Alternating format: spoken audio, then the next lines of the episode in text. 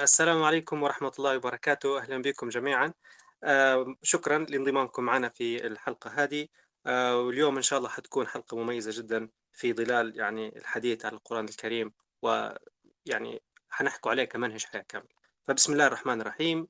اللهم يسر لي أمري، اللهم اشرح لي صدري ويسر لي أمري واحلل العقدة من لساني يفقه قولي. اليوم إن شاء الله الضيفة معنا هي أستاذة زهرة أوشن. حنحكوا اليوم في هدرزة بسيطة جدا عميقة شوية على موضوع القرآن الكريم وكيف احنا نتعامل معاه.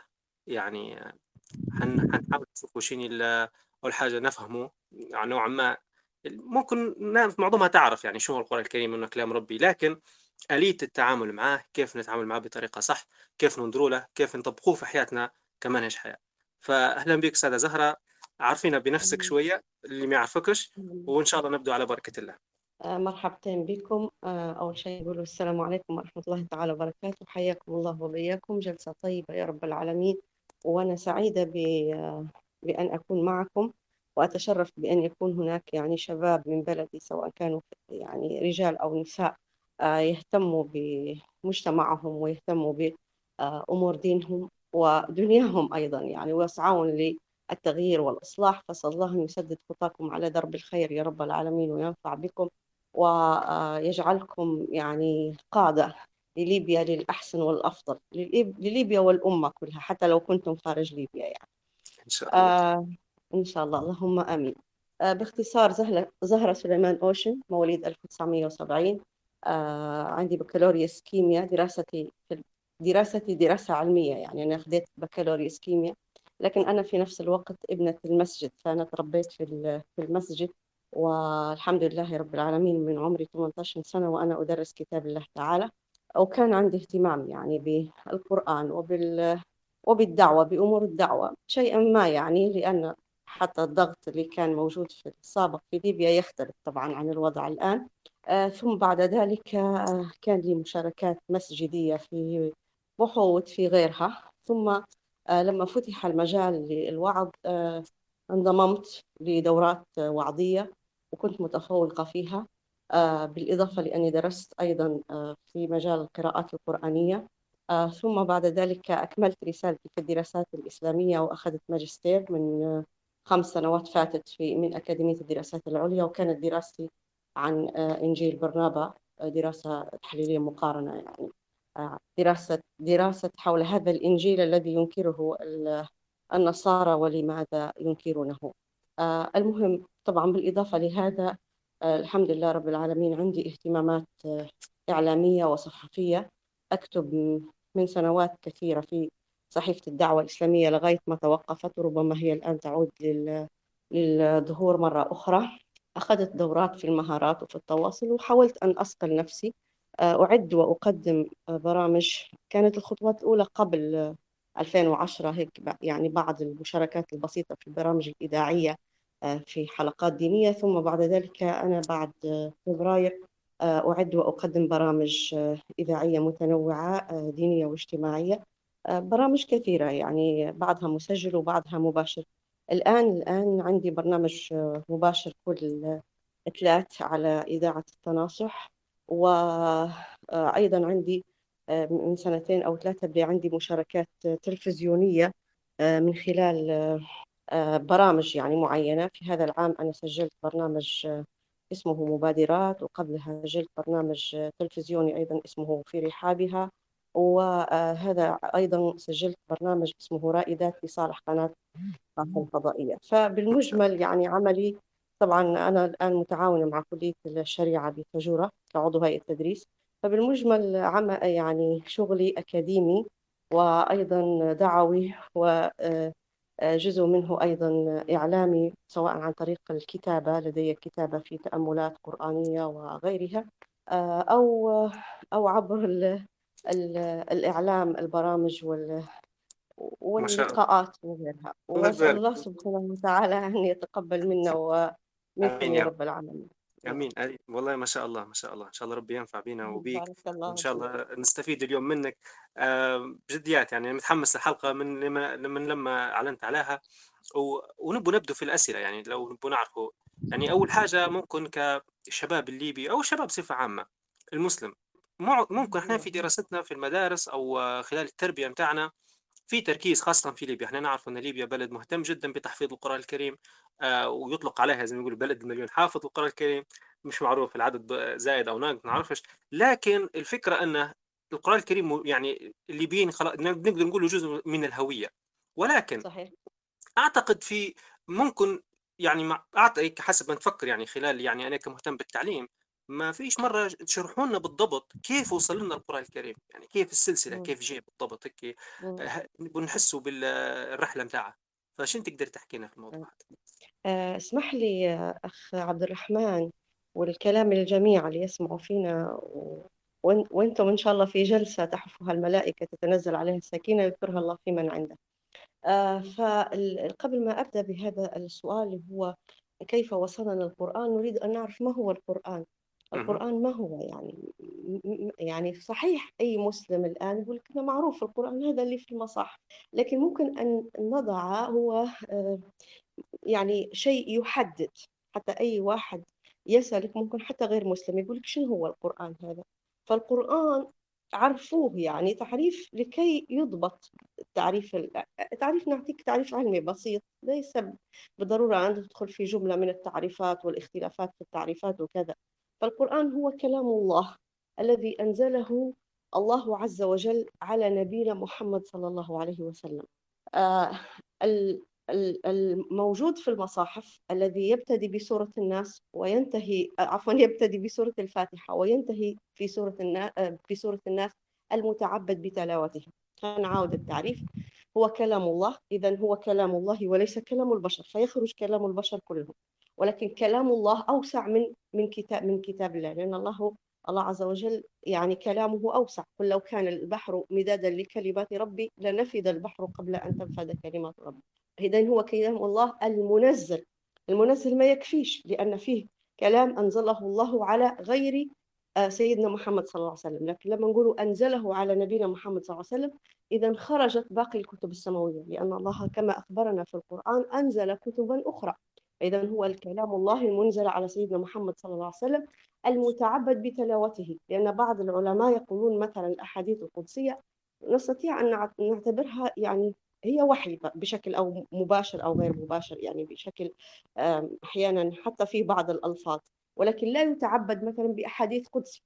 يقف الإنسان في الصلاة ويقرأ مثلا يا عبادي إني حرمت الظلم على نفسي وجعلته بينكم محرم، لأن هذا حديث قدسي.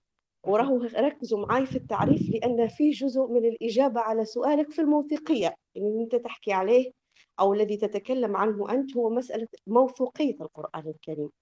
غير سنجد أن الله حفظه ووضع، طبعا الله عز وجل هو حفظه، لكن يعني وضع أسبابا لحفظه وسخر صحابة وسخر يعني أشياء كثيرة لحفظ هذا الكتاب العزيز. فهو الذي أعود للتعريف، هو كلام الله الذي أنزله الله على سيدنا محمد صلى الله عليه وسلم المتعبد بتلاوته. فهنا خرجت الأحاديث النبوية والأحاديث القدسية ولم يبقى إلا القرآن الكريم. ومعنى المتعبد بتلاوته وضعوا تحتها خطوط، وشخص يقول لك طيب احنا نتعبد الله عز وجل حتى بتطبيق سنة النبي صلى الله عليه وسلم، أليس كذلك؟ نعم، لكن ليس بمعنى المتعبد بتلاوته. قلنا انظر للتعبير بتلاوته، بمعنى أنك أنت لما تقول بسم الله الرحمن الرحيم، باسمي فقط 3 حروف، أنت الحرف بحسنة والحسنة ب10 أمثالها. لكن لما تقول الحديث متاع لا يؤمن أحدكم حتى يحب لأخيه ما يحب لنفسه، أنت لا تتعبد الله بتلاوة هذا الحديث، أنت تتعبد الله بتطبيق هذا الحديث. فهذا معنى أن القرآن متعبد بتلاوته، غير الأحاديث النبوية أو سيرة النبي أو سنة النبي، هذه نتعبد فيها في الاقتضاء في التطبيق في آخره، لكن القرآن هو الوحيد الذي خصه الله بالتعبد بتلاوته المكتوب في المصاحف. وهذا احنا عشوية نعرف أن القرآن هو قرآن يقرأ وقرآن يكتب. الكتاب الوحيد أحباب الكرام الذي حفظ في الصدور بمعنى تلاوة وقراءة، وحفظ في السطور بمعنى كتابة منذ بداية تنزيله. وأنا سأشير إلى هذا لما تشوفوا الفرق بين مثلا بقية الكتب السماوية. التوراة دونت بعد 500 سنة، يعني بعد 500 سنة ماذا سيبقى منها؟ الإنجيل لم يرد عن حتى أتباع الأناجيل أنهم مثلا دونوا ما قاله المسيح عن ربه، ولهذا سنجد في الإنجيل كوكتيل، يعني خليط مما قاله من أقوال المسيح ممزوجة بأقوال الله عز وجل، موجود لا يوجد هذا الفصل فيها، على ما طبعا ما تراها من تحريف وتبديل، وهي أصلا الأناجيل سيرة المسيح وليست بالضرورة أقوال الله عز وجل للمسيح. فهنا سبحان الله العظيم المتعبد بتلاوته المكتوب في المصاحف، فهو قرئ يعني حفظ كتابة وحفظ قراءة، وكما يقول عبد الله دراس في كتابه النبأ العظيم: القرآن حفظ في الصدور وحفظ في السطور، يعني من باب حتى يعني هذا ميزة له، ولهذا سمي كتابا لأنه كتب ذلك الكتاب لا ريب فيه، وسمي قرآنا لأنه يقرأ، بل وأقول حفظ الله عز وجل هذا الكتاب حتى صوتا، يعني نحن نقرأ القرآن صحيح نقرأه باللغة العربية، لكن نقرأه بأداء يختلف عن كل الأداء، يختلف عن أداء الشعري أو النثري أو غيره، يعني نقرأه تجويدا ونقرأه مدودا ونقرأ، فيعني حتى صوت القرآن حفظ بطريقة مميزة، حتى قراءة كتابة القرآن حفظت بطريقة مميزة، يعني أنت لما تقرأ كل اللي يقرأ في الكتاب ويفتح المصحف يجده مكتوب مثلا بعض الألفات مكتوبة محذوفات، نسموه الألف المحذوف، يعني تختلف التسمية من بلد لبلد، لكن المهم كتابة القرآن تختلف، ليس كل كلمة في القرآن تختلف عن كتابتها عن باقي اللغة، ولكن عنده رسم معين وفيه ضبط قرآني معين ووضع لآيات معين، فحتى طريقة تركيبته الكتابية لها ميزتها وبصمتها.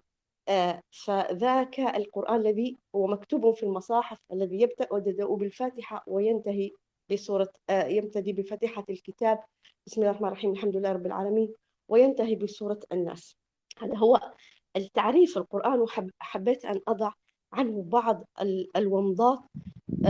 سبحان الله العظيم، هذا الكتاب الذي سماه الله قرآنا وسماه كتابا وسماه فرقانا وسماه تنزيلا وسماه ذكرا، ووصفه بأنه موعظة وأنه رحمة وأنه شفاء، وأوصاف كثيرة يعني كثيرة جدا، وبأنه عزيز، كتاب عزيز، وبأنه تذكرة وبأنه ذكرى، وأوصاف كثيرة يعني وصف بها الله عز وجل هذا الكتاب، وأسماء موجودة أيضا، في بعض العلماء حتى بعض الأسماء يعتبرها أوصاف أو كذا، وهذا دليل على عظمة هذا الكتاب العزيز الذي يجب أن نحن ننظر إليه هذه النظرة التعظيمية التوقيرية، وليس هذا فحسب، نستشعر نعمة هذا الكتاب لما نشوفه أو لما ندرسه، كيف الكتب السماوية الأخرى كلها بدلت وغيرت وحرفت، وفقط ظل هذا الكتاب، يعني هي نعمة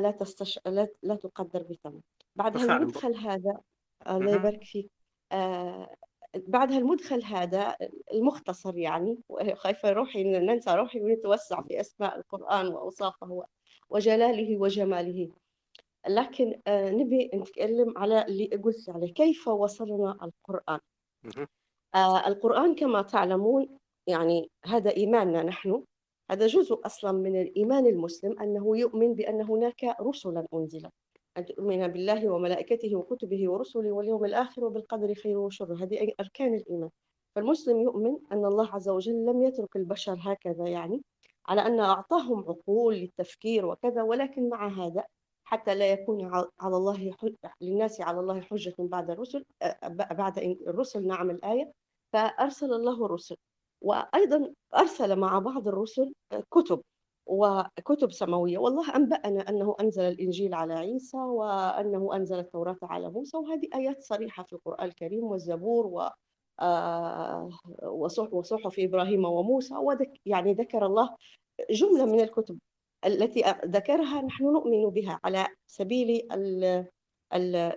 لأنه ذكرها بحد ذاتها، كما نؤمن بالرسل الذين ذكرهم والذين لم يذكرهم، أن الله أرسل رسلا، لكن نؤمن على وجه التخصيص بأسماء الرسل الذين أنزلهم في كتاب الله تعالى. فالمسلم يتسع إيمانه للإيمان بكل الكتب، لكن طبعا يختلف ما حدث لباقي الكتب عما حدث في القرآن. خلينا نشوفوا رحلة القرآن مع النبي صلى الله عليه وسلم باش نعرفوا الفرق. فالنبي صلى الله عليه وسلم طبعا نحن كلنا درسنا في السيرة النبوية أين ولد النبي صلى الله عليه وسلم، بمكة عام الفيل سنة 571 ميلادية، وظروف والإرهاصات وكيف كان العالم في ظلمات بعضها فوق بعض، وكيف كانت قريش على ما عندهم من مكارم أخلاق يعني جيدة، ولكن كانوا يعبدون الأصنام، يشربون الخمر، كانت عندهم بعض الظواهر الأخلاقية السيئة، عندهم الاستعلاء على الآخرين، يعني هؤلاء عبيد وهؤلاء أقل وإلى آخره. فدخلت النعرات الجاهلية، الأصل في الأمة في الناس أصلا كلهم التوحيد، ثم يعني انحرفوا، وقريش والعرب كانوا يعبدون الله عز وجل حتى أدخل لحي هذا الأصنام وانحرفوا، وإن كان هم يدعوا أنهم أتباع إبراهيم لكن هذه ظلت طقوسا فقط. فالنبي صلى الله عليه وسلم كان متحير وكان يشعر بهذا، وكان يذهب خاصة بعد 30 من عمره للاختلاف في غار حراء حتى جاءه الوحي، والوحي كان مفتاحه اقرأ باسم ربك الذي خلق، لتتحقق بشارة دعوة سيدنا إبراهيم وبشارة المسيح وموسى، وكل الأنبياء حقيقة بشروا بالنبي صلى الله عليه وسلم، ولا زالت برغم كل محاولات الإخفاء لهذه البشارات لا زالت واضحة وضوح الشمس في ربيعة النهار كما يقولون في هذه الكتب، على ما تعرضت له من تحريف وتبديل. فسبحان الله، جاء الوحي، ففقط إشارة أن الوحي كان بإقرأ. أنا عندي مقال تأملي تحت عنوان القراءة بسم الله في هذه الآيات الخمس الأولى، بل في سورة العلق بكاملها، هذه السورة العظيمة وخاصة الآيات الخمسة الأولى أسست لمعاني جليلة جدا.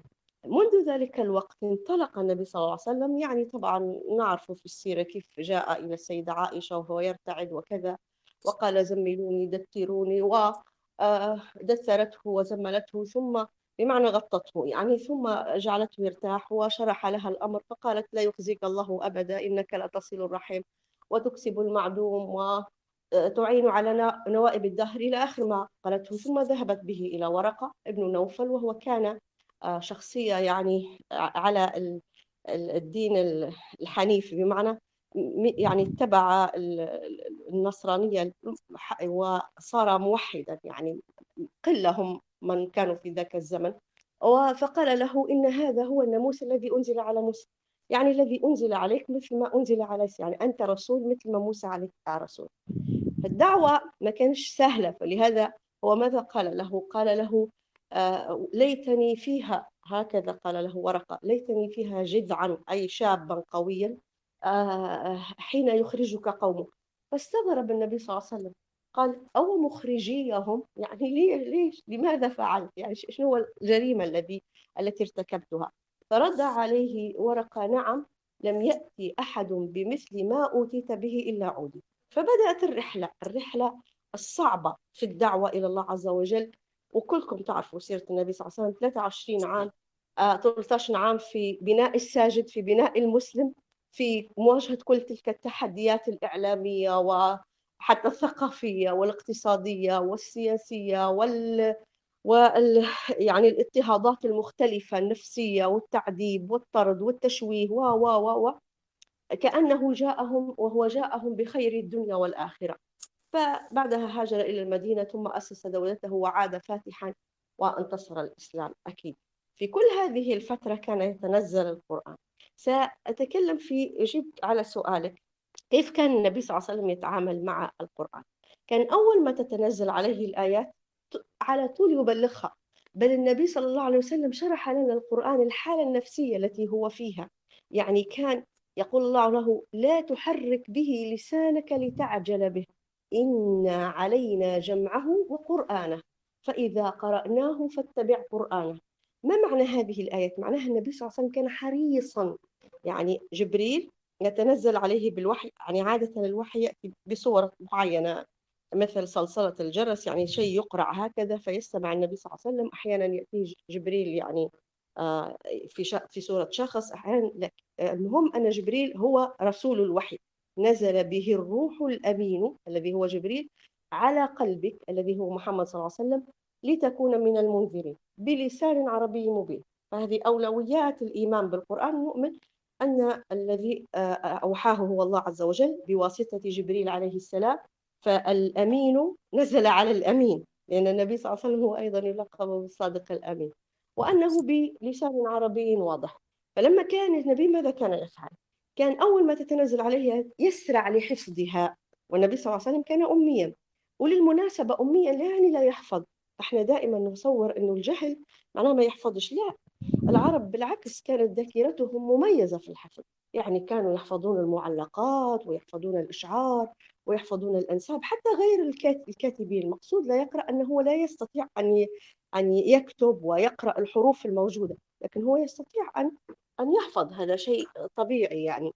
والنبي صلى الله عليه وسلم هو من أذكى الناس، بل هو أذكى الناس، لأن هذا رسول عظيم، الله عز وجل أعلم حيث يجعل رسالته.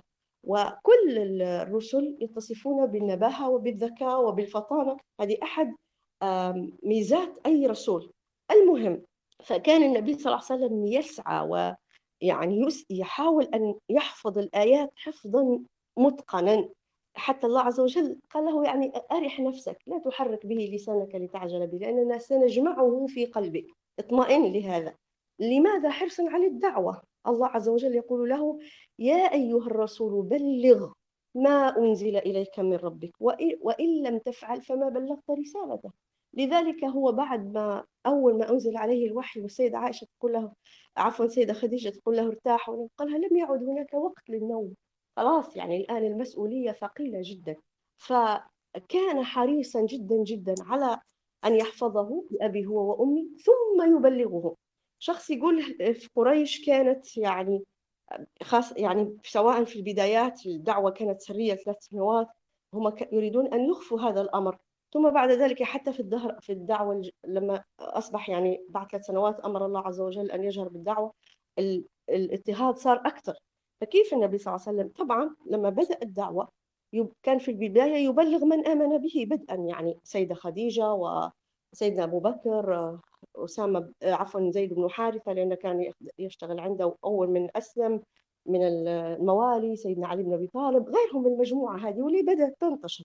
فالنبي كان يحرص أن يبلغهم هؤلاء، ثم لما تكبر الدائرة يبدأ يبلغهم وهم يبلغون غيره، وأيضا يعني يتسع في مكة الموضوع هذا، فتأسس دار الأرقم بن أبي الأرقم. فكان النبي صلى الله عليه وسلم يلتقي بالصحابة هناك، هم القلة هذه المضطهدة حتى بعيدا، حتى من بداية الدعوة السرية، فيبلغهم الآيات، يبلغهم الآيات. ثم لا يكتفون بالحفظ الصحابة، هم الصحابة كانوا ينتظروا الرعيل الأول والذين جاءوا من بعدهم ينتظروا الآيات هذه، فيأتي النبي صلى الله عليه وسلم أنزل الله علي كذا وكذا أنزل، فيحفظون هذا، وليس يحفظونه فقط ولكن يكتبونه. فتوثيق القرآن يا أحباب، وهذه أريدكم أن تضعوا عليها 20 خط مش 10 خطوط، لأن للأسف الشديد ظهرت بعض الشبهات حتى مؤخرا، ويقولون أنه كيف الصحابة لم يكونوا مثلا، المشهور في العرب في ذلك الوقت أنهم كانوا أمة أمية في الأغلب، لكن كان هناك كتبة، وكان هناك كتبة من بدايات الوحي، كان فيه عدد يعني ليس كثير ولكن موجودين ناس يكتبوا، فكان النبي صلى الله عليه وسلم يستعين بهم.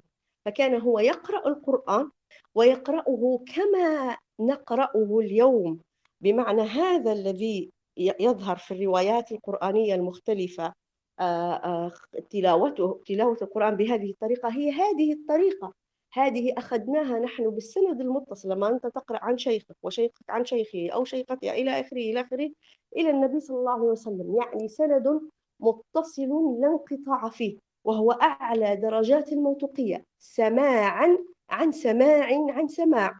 وحتى في أحلك ظروف الأمة، لم يعني في كل أقطار العالم الإسلامي ظل هناك عدد، حتى لما يعني مرت بظروف أو استعمار أو استخراب أو سميه ما شئت، كان هناك محافظة. احنا في ليبيا مثلا حتى في عهد الاستعمار الطبيعي غيرها كان فيه الكتاتيب هذه في القرى في المدن، برغم أن الناس كانوا يعني كثير منهم لا يفك الحرف كما يقولون، لكن ظل هذا التوارث سبحان الله للقرآن جيل عن جيل.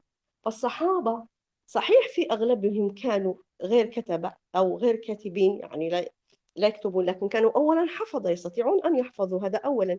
وثانيا كان يتم توثيق القرآن ليس حفظا، يعني مش القرآن توثق حفظوه الصحابة وبعدين الصحابة فكروا في عهد أبو بكر أن يجمعوا القرآن فقعدوا يكتبوا فيه، لا، كان القرآن من البداية يوثق فيكتب في السطور كما يقرأ في الصدور، يجمع حسب الموجود عندهم، يعني ليس بالضرورة الأوراق اللي موجودة الآن، لكن ما يستطيعون بما تيسر من أدوات موجودة في ذلك العصر كانوا يستخدمونها للكتابة. هذا في الطور المكي، وكذلك طبعا في الطور المدني يصبح الأمر أكثر شيوعا، النبي صلى الله عليه وسلم يأتي إلى المسجد ويسمعون تلاوته للقرآن في الصلاة ويبدأ يتسلسل الموضوع. يعني هذا الصحابة المدنيين أو الأنصار مثلا بدأوا يأخذون القرآن عن المهاجرين ويأخذون الذي فاتهم طبعا، ويأخذون باقي القرآن من أفواه النبي صلى الله عليه وسلم ويعلم بعضهم بعض. هذا في الرجال والنساء، في الرجال والنساء، يعني كانت حتى النساء يحفظن أمهات المؤمنين غيرهن، سواء في الطور المكي ثم بعد ذلك في الطور المدني. كان يعني حفظ وحرص الصحابة جميعا والصحابيات على حفظ القرآن. يعني نحن القرآن ليس من المرأة ببعيد، لما توفي سيدنا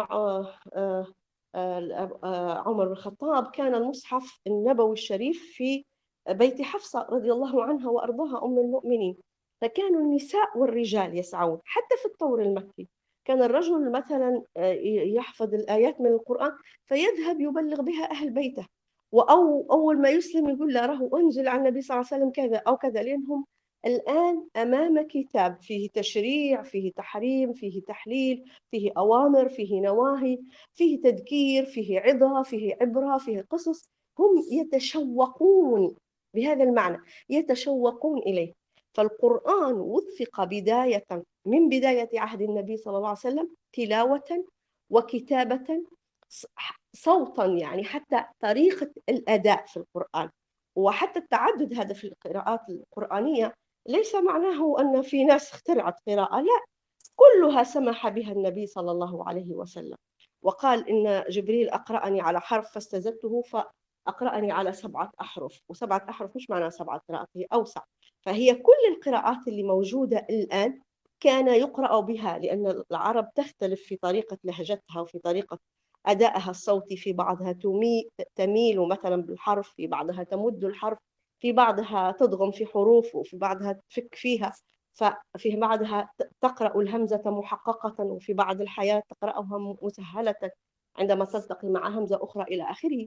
فسمح النبي صلى الله عليه وسلم بهذا، ولكن هذا أيضا مضبوط، وبعد ذلك طبعا قنن وضبط بآليات معينة لأنه دخل العجم وغيره، وحتى لا يحدث أي خلل في القرآن. إذن النبي صلى الله عليه وسلم طبعا له الدور الأول بعد الله سبحانه وتعالى، أكيد الله عز وجل حفظه، لكن سخر له الأسباب في حفظ القرآن، أنه كان يتعهده يعني يبلغه للصحابة رضوان الله عليه، ويحرص على أن يكتب وأن يحفظوه. ثم الصحابة رضوان الله عليهم اشتغلوا على هذا الأمر، واشتهر صحابة متقنون للقرآن، ويعني تفرغوا للقرآن، مثل عبد الله بن مسعود رضي الله عنه الذي يقول: والله ما آية في كتاب الله إلا وأنا أعلم أينما أنزلت، أفي صيف أو في شتاء، أفي ليل أو في نهار، أفي مكة أو خارجها. فيعني في صحابة صحيح كما يقولون خصصوا نفسهم للقرآن، لكن حتى غيرهم كل الصحابة، في اللي حفظوا قليل، في اللي حفظ كثير، لكن كلهم كانوا حريصين على كتاب الله سبحانه وتعالى.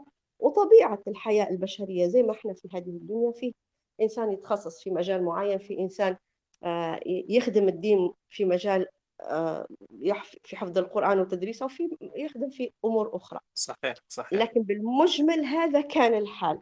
لكن بعد ذلك يعني لم يأتي هذه المرحلة الأولى للتوثيق، فلم يرحل النبي صلى الله عليه وسلم بأبيه وأمي إلى الرفيق الأعلى إلا وكان القرآن مكتملا محفوظا في صدور الصحابة رضوان الله عليهم، يعني أقصد بالمجمل ليس في كل صدر من صدور الصحابة، لكن بالمجمل هو محفوظ في درجة تبلغ ما يسمى بالتوافر.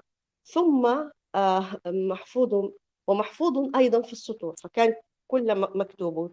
وتسمعوا في سيرة النبي صلى الله عليه وسلم أن جبريل كان يعني يعرض على النبي صلى الله عليه وسلم في يعني زي ما نقول يدارس القرآن ويراجع القرآن مع النبي صلى الله عليه وسلم في كل رمضان. في آخر رمضان قبل أن يتوفاه الله عز وجل، يتوفى سيدنا رسول الله صلى الله عليه وسلم، عرضه عرضتين يعني مرتين، يعني راجع معها القرآن.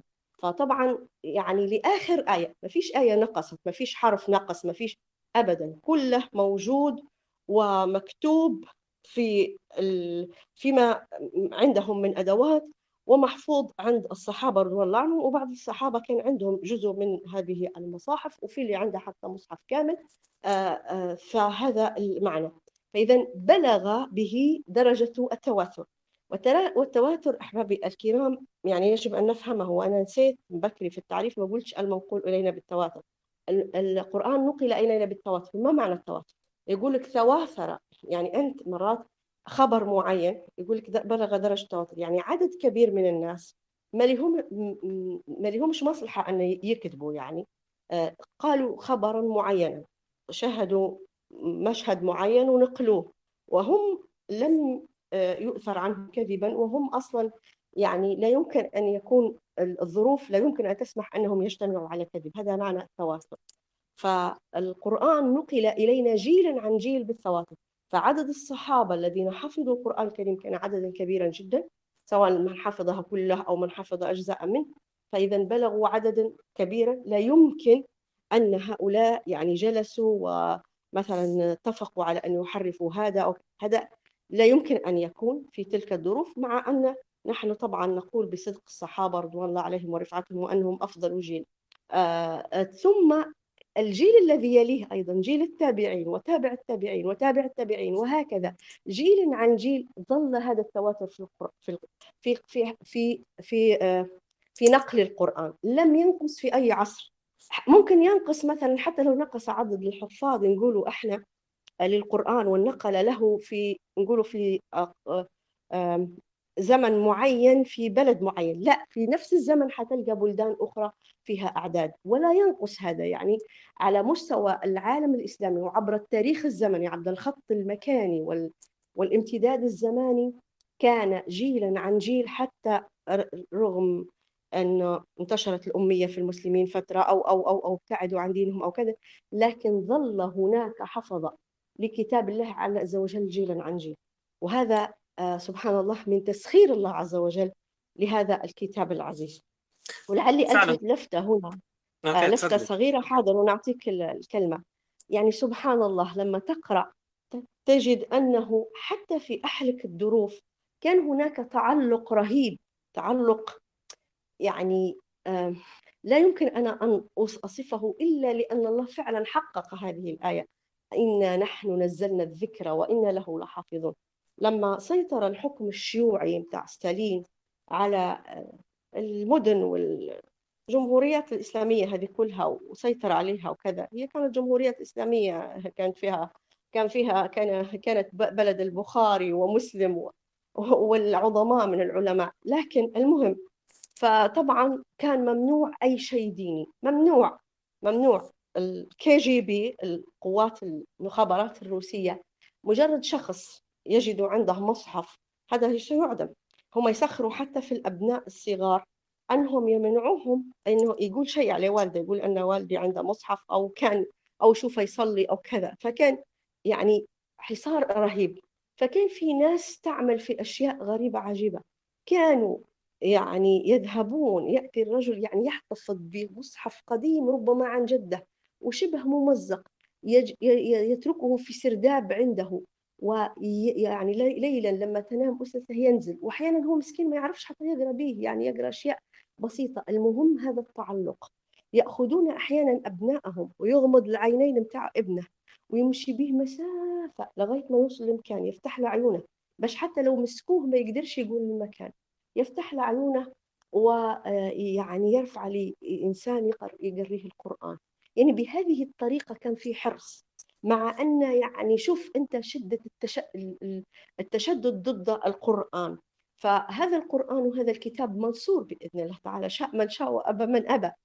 لكن أنا بنقول أن سبحان الله حتى في أحلك الظروف كان فعلا يعني توقير هذا الكتاب واحترامه في قلوب المسلمين يعني يشكل ظاهرة عظيمة جدا جدا.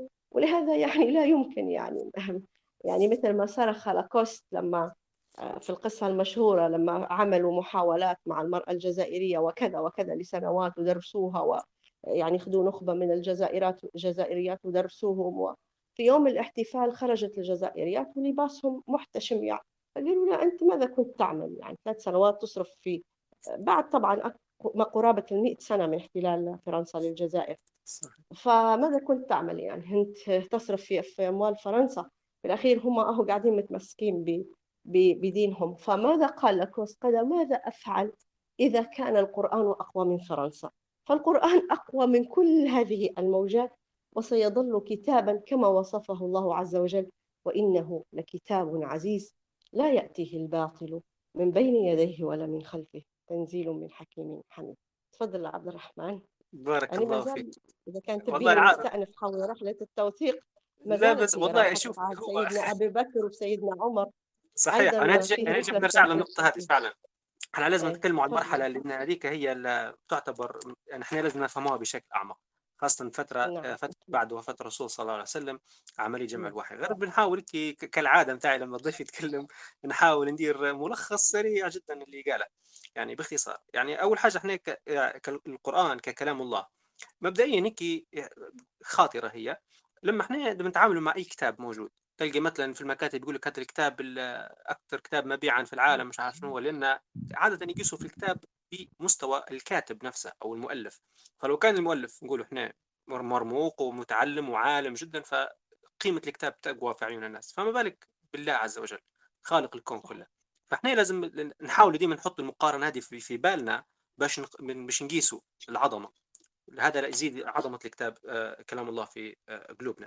الشيء الثاني والمهم جدا انا مش هنعاود الكلام اللي قلتيه اللي هو موضوع مثلا الفرق ما بين الرسالات السابقه وكذا، لكن لما نجي نتكلم احنا على موضوع الوحي او ان الله عز وجل بينزل الكتاب هذا اكيد يعني يعني احنا بنقول بنتكلم شويه بمنطق.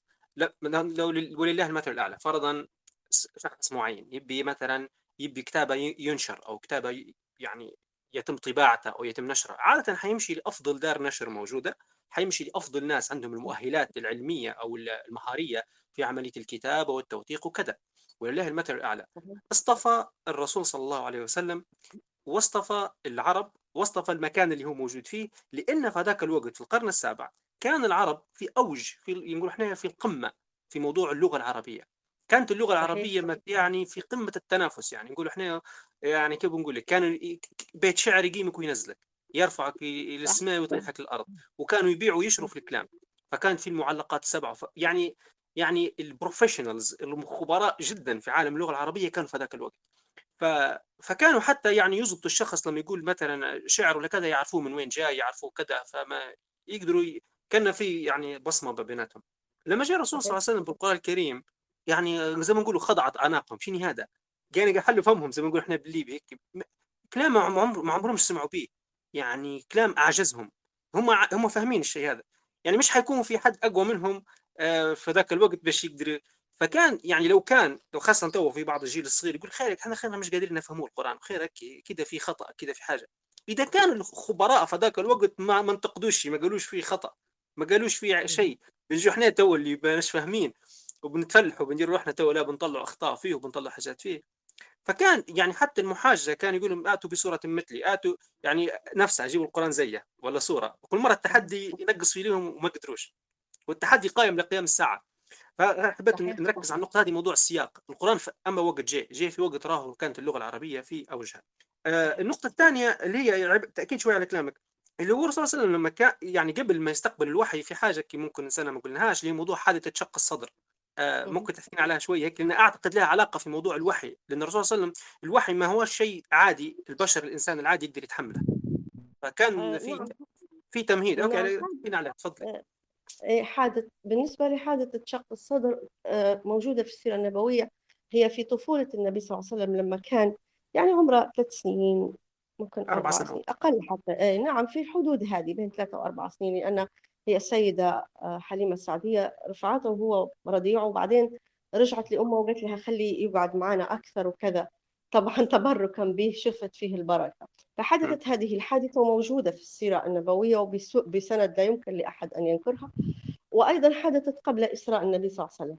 هذه العلماء ينظروا لها من جزئين، من جزء الإعجاز والتصديق ب يعني ما يحدث من معجزات وكرامات للأنبياء عليهم السلام، ومثل ما حدث للنبي صلى الله عليه وسلم مسألة أنه أشار إلى القمر فانشق النصفين، يعني فيه عنده معجزات أخرى من غير القرآن، بس المعجزة الخالدة الباقية اللي يشوفها اللي يعني تبقى يعني مدى الدهر. شق الصدر حضرته مجموعة، مثلا نبع الماء بين أصابعه الشريفة وتكثير الماء والطعام وكذا، شافوه مجموعة من الصحابة، طبعا احنا نؤمن به لأنه نقل إلينا تواترا بالسنة النبوية، ولكن المعجزة الخالدة هي في الآيات هذه، يعني أي واحد في الصين في الهند بعد 10,000 سنة بعد مليون سنة لو استمرت الأرض ستظل هذه المعجزة. فشاهد أن شق الصدر هي فيها إشارة إلى الإعداد، معناتها فيه إعداد معين للأنبياء، يعني أتم الله عز وجل إعدادهم بطريقة معينة، وخاصة النبي صلى الله عليه وسلم سيكون إمام المرسلين وسيكون النبي الخاتم اللي رسالته تتضمن مفهوم وما جاء في كل الرسالات، فثقله يعني حقيقة. لأن الله عز وجل يقول له إنا سنلقي عليك قولا ثقيلا، يعني القول مش سهل أن يتقبل، لأن الحق أصلا لا يتقبل، الناس ما يقبلوش الناس. وانت قلت قبل هيك هم شافوا النبي صلى الله عليه وسلم وشافوا سيرته وكذا ويعرفوا أنه الصادق الأمين، فجأة طلع هو مفتري وكذاب وساحر وإلى آخره. وأيضا هم كما قلت هم أهل الفصاحة والبيان، ولهذا هذا الوليد بن المغيرة لما سمع القرآن وقال شن رأيك فيه، فقال إن له لحلاوة وإن عليه لطلاوة وإن أعلاه لمثمر وإن قعد يمدح في كتاب الله تعالى. الرجل بهر، ما قال لهم هذا مش سحر، هذا مش، بعدين هو تراجع قال لهم سحر، لكن في البداية قال لهم شفت كلام الشعر النثر وأنتم تعرفون أنني زي ما تقول خبير، ومع أنهم عندهم خبراء كتر وفي الأغلب هم خبراء في اللغة في ذلك الوقت، بس ما بيش نرجع لها شوية متاع اللغة. فهذا عبد الرحمن من البناء والإعداد للنبي صلى الله عليه وسلم، زي ما الله عز وجل سلمه من أشياء الجاهلية، حتى في قبل بعثته لم يسجد لصنم، لم يشرب خمرا، لم يعني كان يتعامل مع قريش أنه يتعامل معهم في الأشياء الإيجابية، في الأشياء الأخلاقية السامية. ولهذا إنك لا تصل الرحم وتكسب المعدوم، ما كانش منعزل عنه، لكن كان يرفض الذهاب إلى نواديهم وإلى ما يعصون الله في هذا قبل بعثته. فهذا من بين الإعداد. بالنسبة للغة نزيدك على بعض الأشياء لما أضفته، شكرا لك.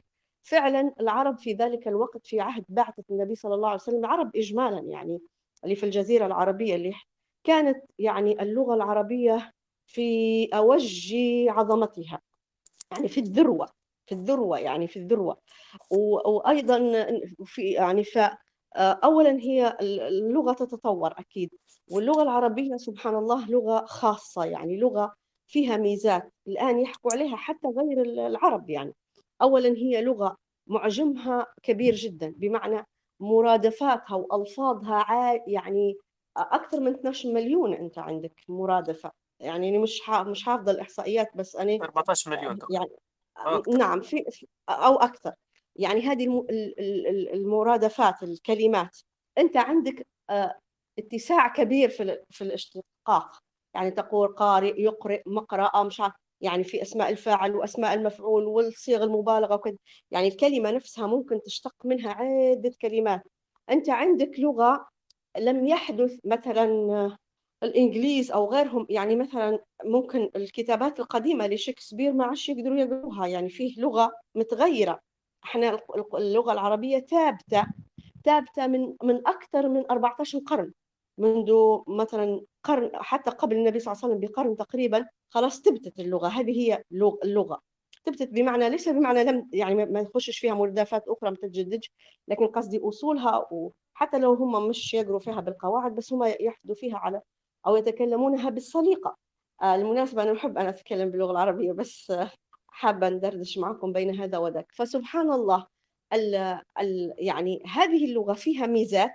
ثم لما أنزل النبي صلى الله عليه وسلم كانت في ذروتها تنافسا، في ذروتها رقيا لغويا، في ذروتها معناها رقيا بلاغيا من ناحية الشعر والنثر والقصائد والأشياء هذه، وحتى الخطب نتاعهم الرنانة فكان يعني لها هيبتها ولها مقامها ولها رقيها. أنت تتحدى بمعجزة من جنس ما هم مفلحون فيه، مثل ما يعني جاءت معجزات الأنبياء الآخرين، يعني السحرة مفلحين في السحر، فالله عز وجل تحدى، ليس بسحر طبعا موسى، ولكن تحداهم بما هم يعني كادوا فيه، وهكذا يعني.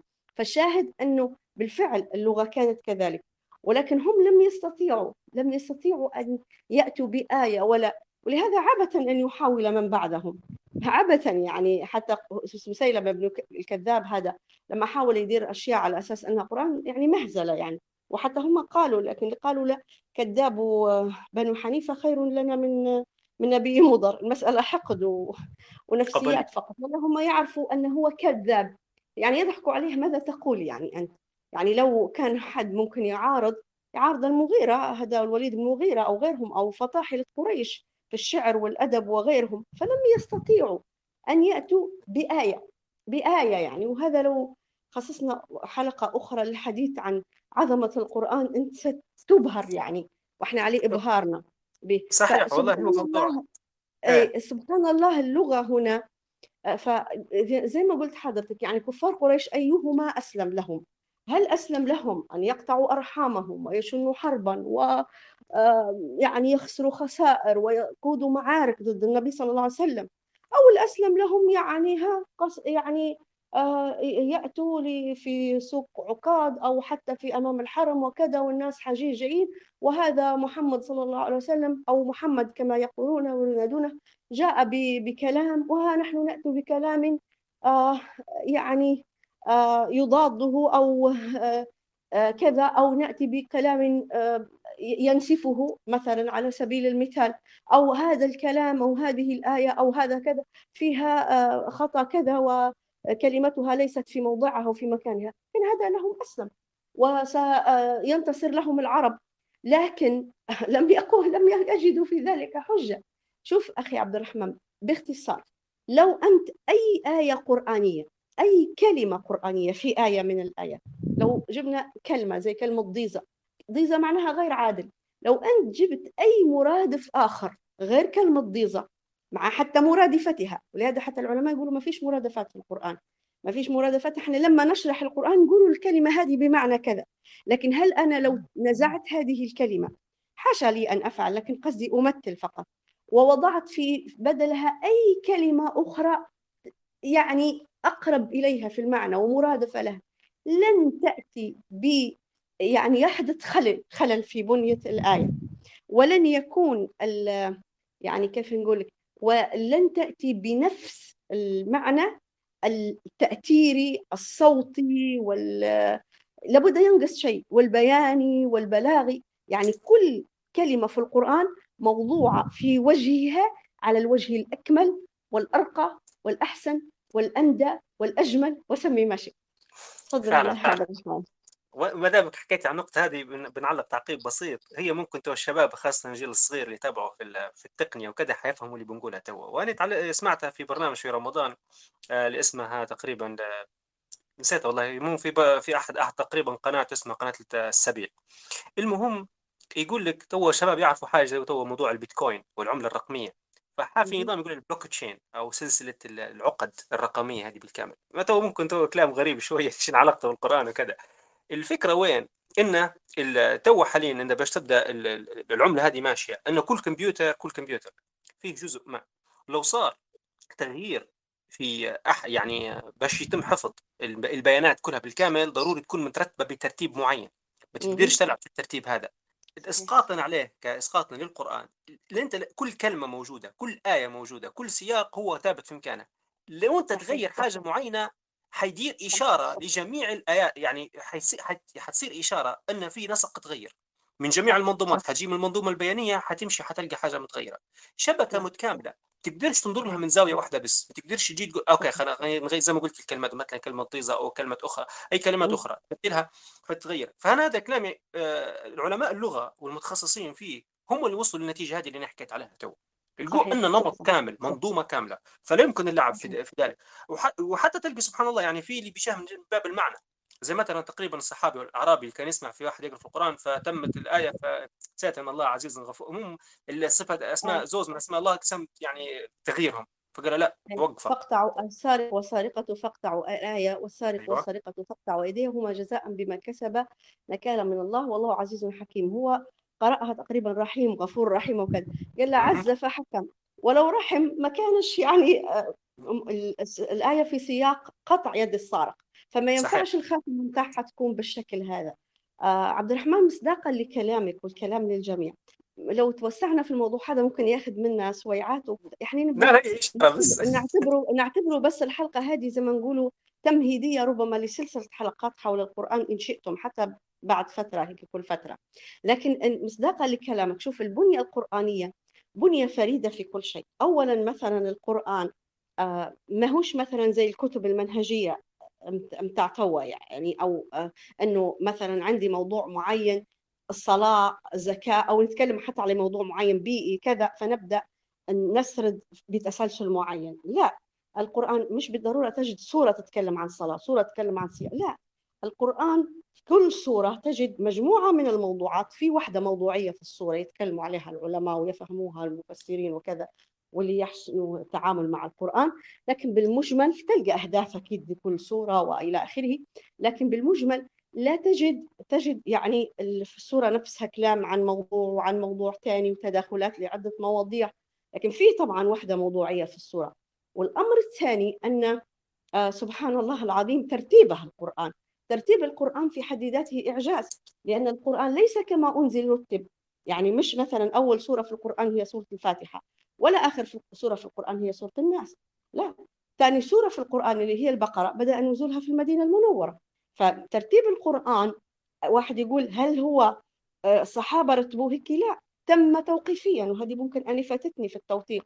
راهو الرسول صلى الله عليه وسلم كان لما يكتبوا في القرآن يقول لهم ضعوا هذه الآية في هذه السورة، وممكن ينزل آية وبعدين ينزل الجزء الثاني بعدها حتى بعد شهور، لكن النبي صلى الله عليه وسلم يقول لهم ضعوا هذه الآية في هذا الموضع في السورة كذا، وبعدين ترتيب السور نفسها هذا توقيفي، بهذا الرأي الأرجح يعني، والمجمع تقريبا المجمع عليه يعني حتى اللي خالفوا فيه ما عندهمش حجة، أن ترتيب القرآن هكذا بأمر من جبريل عليه السلام، أن أول سورة الفاتحة ثم البقرة ثم مثل ما رتب في عهد النبي صلى الله عليه وسلم، سواء عن طريق ما علمه النبي صلى الله عليه وسلم الصحابة شفويا أو ما رتب به الكتاب العزيز. فهذا ترتيب توقيفي وهو ترتيب إعجازي، حتى أن الإمام الفخر الرازي صاحب كتاب التفسير المعروف مفاتيح الغيب يقول في جملة عظيمة، يقول القرآن كأنه جملة واحدة، بمعنى ما تقدرش تدير فيه خلل، ما تقدرش يعني كأنك تقرأ الفاتحة اللي هي صراط الذين أنعمت عليهم غير المغضوب عليهم ولا الضالين، ستجد صراط الذين المغضوب عليهم وصفات الضالين في سورة البقرة. يعني في ترتيب عجيب إعجازي، القرآن حتى في ترتيبه معجز، وفي آياته معجز، وفي صوته معجز. فهو سبحان الله يعني كما قلت يعني حتى هذا، وحتى في العصر الأخير يعني القراءات الحدثية للقرآن، وبعض الناس الذين لم يقرأوا لغة صح وكذا دخلوا على خط القرآن وقالوا ليه ماذا هذا، لماذا لا نجعل الآيات بطريقة أخرى، يعني نجعل الآيات الصوم في باب، مثل ما الآن تبويب العصر الحديث، يعني تجد باب يتعلق بموضوع معين وجزئياته ثم ينتقل إلى موضوع ثاني في باب ثاني وجزئياته. فنحن نرتب القرآن بالطريقة هذه، أولا لا يحق لهم لأن هذا تلاعب بكتاب الله عز وجل، ونحن القرآن خلاص يعني خط أحمر محفوظ كما هو، يظل كما هو، لأن طرق تأليف تختلف من عصر لعصر، هذا أولا. وثانيا هذا سيحدث خلل كما أشرت حضرتك في بنية القرآن في إعجازه، القرآن إعجازه أنه هو مثلا لما يكلمك حتى على شيء اجتماعي تجد أنه يقرنه ليست قوانين جافة، يعني حتى أحكام القرآن لا ينزلها الله عز وجل في شكل قانون جاف، أنت إذا فعلت كذا فممكن أنت عندك حد شرعي أو عندك كذا، وإنما يذكرك بالله وباليوم الآخر ويأتيه في إطار نفسي ويتكلم عادها على الجنة وعن النار وكذا. ففي إعجاز في هذا. أنت تأتي مثلا لآيات في سورة الطلاق تجد أنه هو الله عز وجل يؤمن ومن يتق الله يجعل له مخرجا إلى آخره. ما علاقة الموضوع؟ لا لي علاقة بالموضوع. الأوامر هذه مش مجرد أوامر جافة قانونية، هو يستحث فيها النفس البشرية ويذكر بأشياء ويربط كل حياة المسلم في قيامه على أمر الأسرة أو قيامه على أمر نفسه بالآخرة وباليوم الآخر. فهو كما أشرت حضرتك منظومة متداخلة جدا وقوية جدا. ولهذا يعني فعلا يعني لما تقرأ لأدباء لكتاب عظماء وغيرهم كيف أنهم عملوا تشريح لكتاب الله عز وجل، يعني لكنكم تذكرون فاضل السمرائي وما قام به يعني من في الحديث عن الإعجاز البياني. والإعجاز البياني تكلم فيه العلماء من قديم، وتكلموا أيضا في الإعجاز العلمي والإعجاز التشريعي والإعجاز التاريخي والتاريخي، وكله يقع في قول النبي صلى الله عليه وسلم قال ولا يخلق على كثرة الرد لا تنقضي عجائبه. هذا كتاب لا تنقضي عجائبه. فسبحان الله نحن أمام زي ما قلت لكم يعني كتاب يجب أن نستشعر عظمته، والصحابة بالفعل استشعروا عظمته.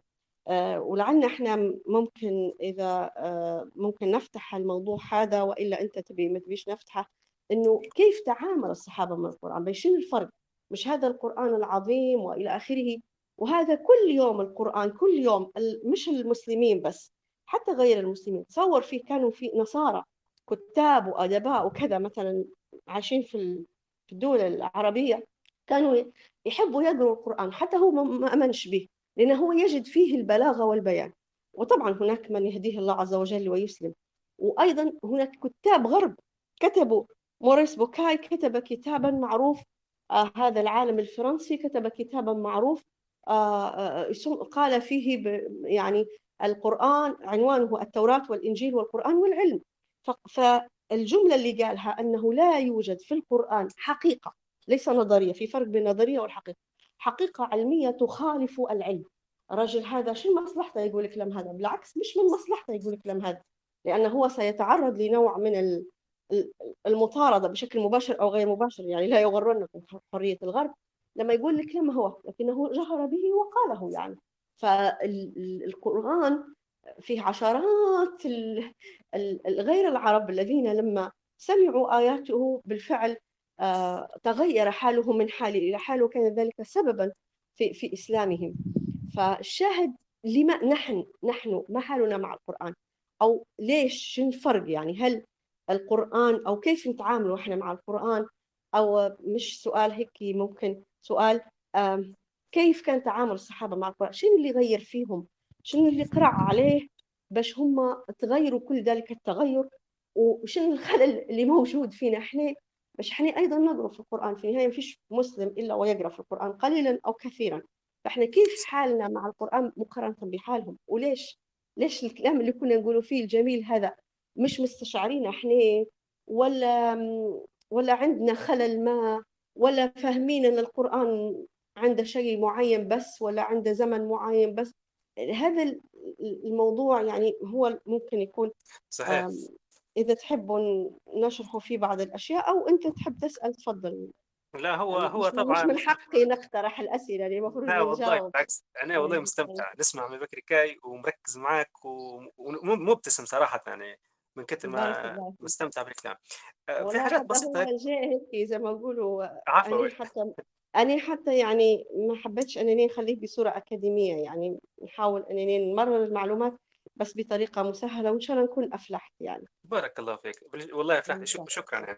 أنا يعني استفدت من الكلام، وأعتقد حتى الجميع اللي معنا وصلتهم الرسالة. إحنا تو شني ما نبغى ننتقله، إحنا تو وصلنا لنص الوقت باهي. أنا حاير بين حاجتين، بين أننا نفتح الحديث يعني المداخلات، وبين أنه نكملوا على الأقل السؤال الأول، لأن إحنا وصلنا في يعني الجزء المهم منا وقفنا ما كملناش. تمام. تعقيب بسيط على كلامنا. حاجه بسيطه بس. نكملوا الجزء الاول اللي هو الموثوقيه، لكن زي ما نقول باختصار، ما بيش نخش في تفصيلات علميه هلبه، ممكن نسهل عليك شويه بعد. ايش رايك نعطيك المقدمه وانت تكملي من بعدي؟ طبعا بس تعقيب بسيط على موضوع بكريكاي الابواب وكل شيء. انا نزلت تو في تعليق على البوست نتاع الحلقه، عجبتني لقيتها عن طارق سوداني يتكلم على ابواب القران الكريم. يعني زي ما قلت انت، ما هوش شباتر او نقولوا احنا ابواب، باب الاول باب ثاني باب ثالث، يعني حسب اجتهاده وكل شيء. قال القران مبني بنظام الدوائر. نظام الدوائر انه يبدا موضوعي، يعني حاجه معينه ويتم تكرارها كل مرة تترسخ مع مواضيع تانية. زي هذا النظام استخدموا فيه، يعني مشابه لي، مش لله المثل الأعلى، زي ما استخدم في بعض الكورسات أو نقول إحنا ورش العمل وغيرها، أنا باش يعلموا الأهداف يبدأ شيء نفسها الحاجة يكرر فيها. فهذا للاستزادة بس في برنامج اسمه الإسلام ببساطة، فقط للمعلومات. نرجع للنقطة متاع نبدو من لما بعد ما توفى الرسول صلى الله عليه وسلم. إحنا عرفنا في الفترة اللي ما كان فيها الرسول صلى الله عليه وسلم كانوا الصحابة يسمع في القرآن منه مشافهة، وكان مكتوب على السطور، على ظهور الألواح والخشب والعظام وكذا، ذاك حسب ما كان موجود، هذه الأدوات اللي كانت موجودة وكانت متفرقة، وكان يعني في حفاظ كاملين للقرآن الكريم، وكانوا في كتبة الوحي زي ما حكينا عليهم، كانوا هم هادو الرئيسيين اللي يكتبوا فيه. وكان لما يتم عملية كتابة الوحي كانوا فيه شهود، يعني واحد يكتب وفي ناس تشهد وتتفرج وتسمع أنه هو كيف صار الموضوع هذا. من بعد وفاة الرسول صلى الله عليه وسلم كان الخليفة اللي هو أبو بكر الصديق. في الفترة متاعها صارت حرب الردة، وفي حروب الردة صار فيه أن هلبة من حفاظ القرآن كان يموتوا في الحرب. فأبو بكر الصديق حس بالخطر أن خاف أن القرآن يضيع. وهنا نقطة بسيطة جدا، هي ممكن تلامس جزء أنت من ضمن تخصصك. لو بندير مقارنة سريعة خفيفة بين الحواريين تعين عيسى عليه مع نبي الله عيسى عليه السلام في عملية حفظهم للوحي، وبين بين الصحابة. يعني ممكن واحدة من الحاجات اللي خلت الصحابة عندهم هذاك الغيرية وكذا، إنه ما يبوش يكرروا نفس الخطأ اللي صار ممكن مع الحواريين، في عنهم ضاع منهم الوحي، إنما كانش ما ركزوش على حفظه بالطريقة الصحيحة. فكانوا، وهذا جزء من كيف عظمة القرآن في قلوبهم، كان يعني مهم، صار استنفار لعند الصحابة أن إحنا ضروري إن، وطبعا هذا كله بعلم الله، وقلنا إحنا ربي اختار رسول صلى الله واختار الصحابة، وكلها اصطفاء من ربي لهذيك، ولكن سخر له الأسباب، يعني وكانوا هم أسباب فعلا، فكانهم أسبابه. فكان بكر صديق تقريبا عين زيد بن ثابت للقيام بالمهمة هذه، جمع القرآن في كتاب واحد. نعم. فنقدر نبدأ من النقطة هذه، يحكي لنا مهمة زيد بن ثابت. نعم. في عملية حفظ القرآن، ونبغى نوصلها بطريقة أن بشافهم، يعني كنا إحنا في نقاط موجزة، يعني أن بعد وفاة النبي صلى الله عليه وسلم اتفقنا أن القرآن كان مجموعا في الصدور وفي السطور، لكن ما كانش موجود في حاجة مجمعة مع بعضها، يعني مصحف واحد. تلقى مثلا بعض الصحابة عندهم مصاحف، ممكن حتى مصاحف مش مكتملة، جزء من القرآن كتبه جزء ما كتباش، في موجود زي ما قلت مفرق على الأدوات اللي كانت موجودة في ذلك الوقت. لكن كحفظ طبعا كان فيه حركة، بالذات في المدينة المنورة أنت تتكلم عن فيه استقرار، يعني شوية معاش حد يطارد لأنه يقرأ في القرآن، لا خلاص. فبدت في مدارس، ويعني المسجد النبوي هذا يمتلي بالصحابة وصغار الصحابة أيضا، يعني عبد الله بن عمر بن العباس وغيرهم كانوا خلاص يترددوا على المساجد، النساء الرجال في يعني خلاص حركة قرآنية، يعني هكذا أنا أتصورها، وهكذا يعني هي موجودة في الواقع الأمر، بس أنا نقربها بلغة العصر. يعني كان فيه حركة لنشر القرآن وانتشاره بينهم، وخاصة أن في أحاديث كثيرة، يعني خيركم من تعلم القرآن وعلمه. النبي صلى الله عليه وسلم يقول في يوم القيامة يقال لقارئ القرآن اقرأ ورتل، وكان النبي صلى الله عليه وسلم يعظم حملة القرآن، وحتى لما استشهد الشهداء في أحد كان يضع في اللحد أول من يضع يقدم حامل القرآن، وأن حامل القرآن يقدم للإمامة. فكان فيه جملة أيضا من الأحاديث التي تحث على تلاوة وقراءة القرآن، مع أنهم ليسوا مجرد تلاتا للقرآن، وإنما هم عاملون به. وهذا ممكن يعني حسب الوقت، إذا اتسع الوقت ممكن نشير. بلغوا عني والآية، حتى مبدأ بلغوا عني والآية هذه من ضمن الحاجات الأساسية. نعم أيضا أي نعم. فهم كلهم كانوا صحابة حريصين على هذا القرآن، لأنه لب الرسالة، ولأنهم الآن أصبحوا هم كلهم مسؤولون عنه، مسؤولين عن الإسلام، عن نشر الإسلام. فالمهم، فبعد وفاة النبي صلى الله عليه وسلم طبعا وظهر حروب الردة، استمر يعني الحال في التنافس على القرآن وكذا، ظهرت مسألة الردة وكذا. وكان يعني من جملة طبعا من شارك في المعارك، بل من أوائل من شارك في المعارك حملت كتاب الله سبحانه وتعالى. أكيد الصحابة القراء، الصحابة اللي مشهور عنهم الحفظ والجيد يعني في أغلبهم كتاب الله بين جنبيه، وكانوا يعلموا في كتاب الله وكذا، وهذا ليس مستغربا. يعني حامل القرآن مفروض يكون هو أول من يدافع عن دين الله، وهذا هو التطبيق العملي للقرآن. فسيدنا أبو عمر بن الخطاب هو اللي أشار لأبو بكر بهذا الأمر، قال يعني أنت رأيت خاصة في موقع زي اليمامة قتل أكثر من 70 صحابي من القراء، من أهل القراءة، يعني الأمر جلل. فجاء سيدنا عمر بن الخطاب قال يعني يا أبو بكر أنا نقترح عليك أمر، طبعا بما معناه يعني باختصار أن نجمع القرآن، ما يصحش يضل مشتت كذا، لأن ممكن بعد فترة هو عبقرية عمر تجلت رضي الله عنه وهو الملهم، أنه مسألة مش بينقرض القرآن مرة واحدة، لكن بيقلوا عدد حملته لأن وراءهم حروب وكذا. فممكن معناها يجي ناس جيل تشكل كلها له منه 20 حافظين 30، قداش هذوما؟ من قال أن واحد منهم ما غلطش في الحفظ؟ بس القصة هذه ممكن تظهر بعد أجيال، فحتى لا يقطع التواتر الله سبحانه وتعالى سخر هذا الأمر. فسيدنا أبو بكر استثقل الأمر، أو أفعل شيئا لم يفعله النبي صلى الله عليه وسلم، قال في ذلك خير، وجعل عليه حتى يعني سيدنا أبو بكر ارتاح لهذه الفكرة. ثم جعل على اللجنة، هو مش معناها سيدنا زيد لوحده، هذا يعني أيضا يجب أن نصحح، يعني حتى لا ينظر الأمر أن الأمر تفرد به شخص، لأن في النهاية الشخص ممكن يخطئ ويصيب. وزيد بن ثابت رضي الله عنه لما جاء النبي صلى الله عليه وسلم إلى المدينة كان صغيرا في السن، يعني ممكن بلغة عصرنا احنا يسموا فيه مراهق 17 سنة، يعني في احنا تولي 30 يسموا فيه المراهق، يعني مشكلة. المهم فسيدنا لما جاء إلى المدينة المنورة، فالنبي صلى الله عليه وسلم اليهود كانوا يعني يكتبوا بالعبرانية أو اللي هي لغتهم، فأراد أن يتعلم أحد الصحابة هذه اللغة حتى مثلا ما يكونوش يدسوا في رسائل معينة أو شيء، فأتقن لغتهم في ظرف، بعض الروايات تقول في ظرف أسبوعين. فهذا دلل على عبقريته وقدرته على الحفظ، والنبي صلى الله عليه وسلم قال عنه إنه أفرد الناس. فسيدنا أبو بكر الصديق اختار، مازال معناه هو مازال حتى هو في مرحلة الشباب، في عمر شباب، يعني اختار لهذا الأمر الجديد شاباً متميز بحفظه وإتقانه ودينه، ومن أسلم وهو شاب وعاصر النبي صلى الله عليه وسلم في كل الفترة المدنية ومشهود له.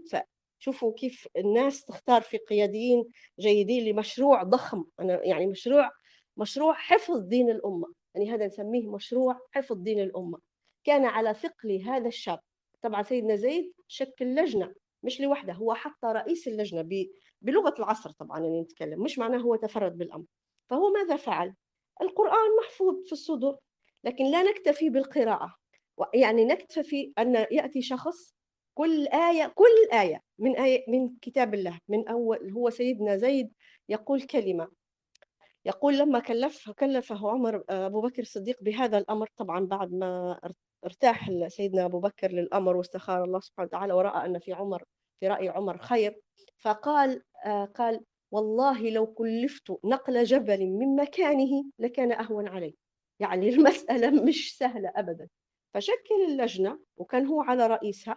اللجنة شن هي؟ يعني نقدر نتصوروها أن كل آية من كتاب الله يأتي شخصين على الأقل يشهدوا أنهم سمعوها مباشرة. في ناس سمعوها أكيد، في عشرات سمعوها، لكن مش من النبي صلى الله عليه وسلم، يعني صحابي عن صحابي، لا، لازم يكون سمعها من النبي صلى الله عليه وسلم مباشرة، وأيضا يكون كتبها عن النبي مباشرة من النبي صلى الله عليه وسلم.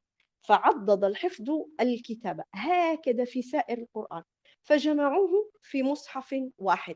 هذا هو البداية. يعني المصحف هذا ظل في بيت أبي بكر ثم في بيت عمر.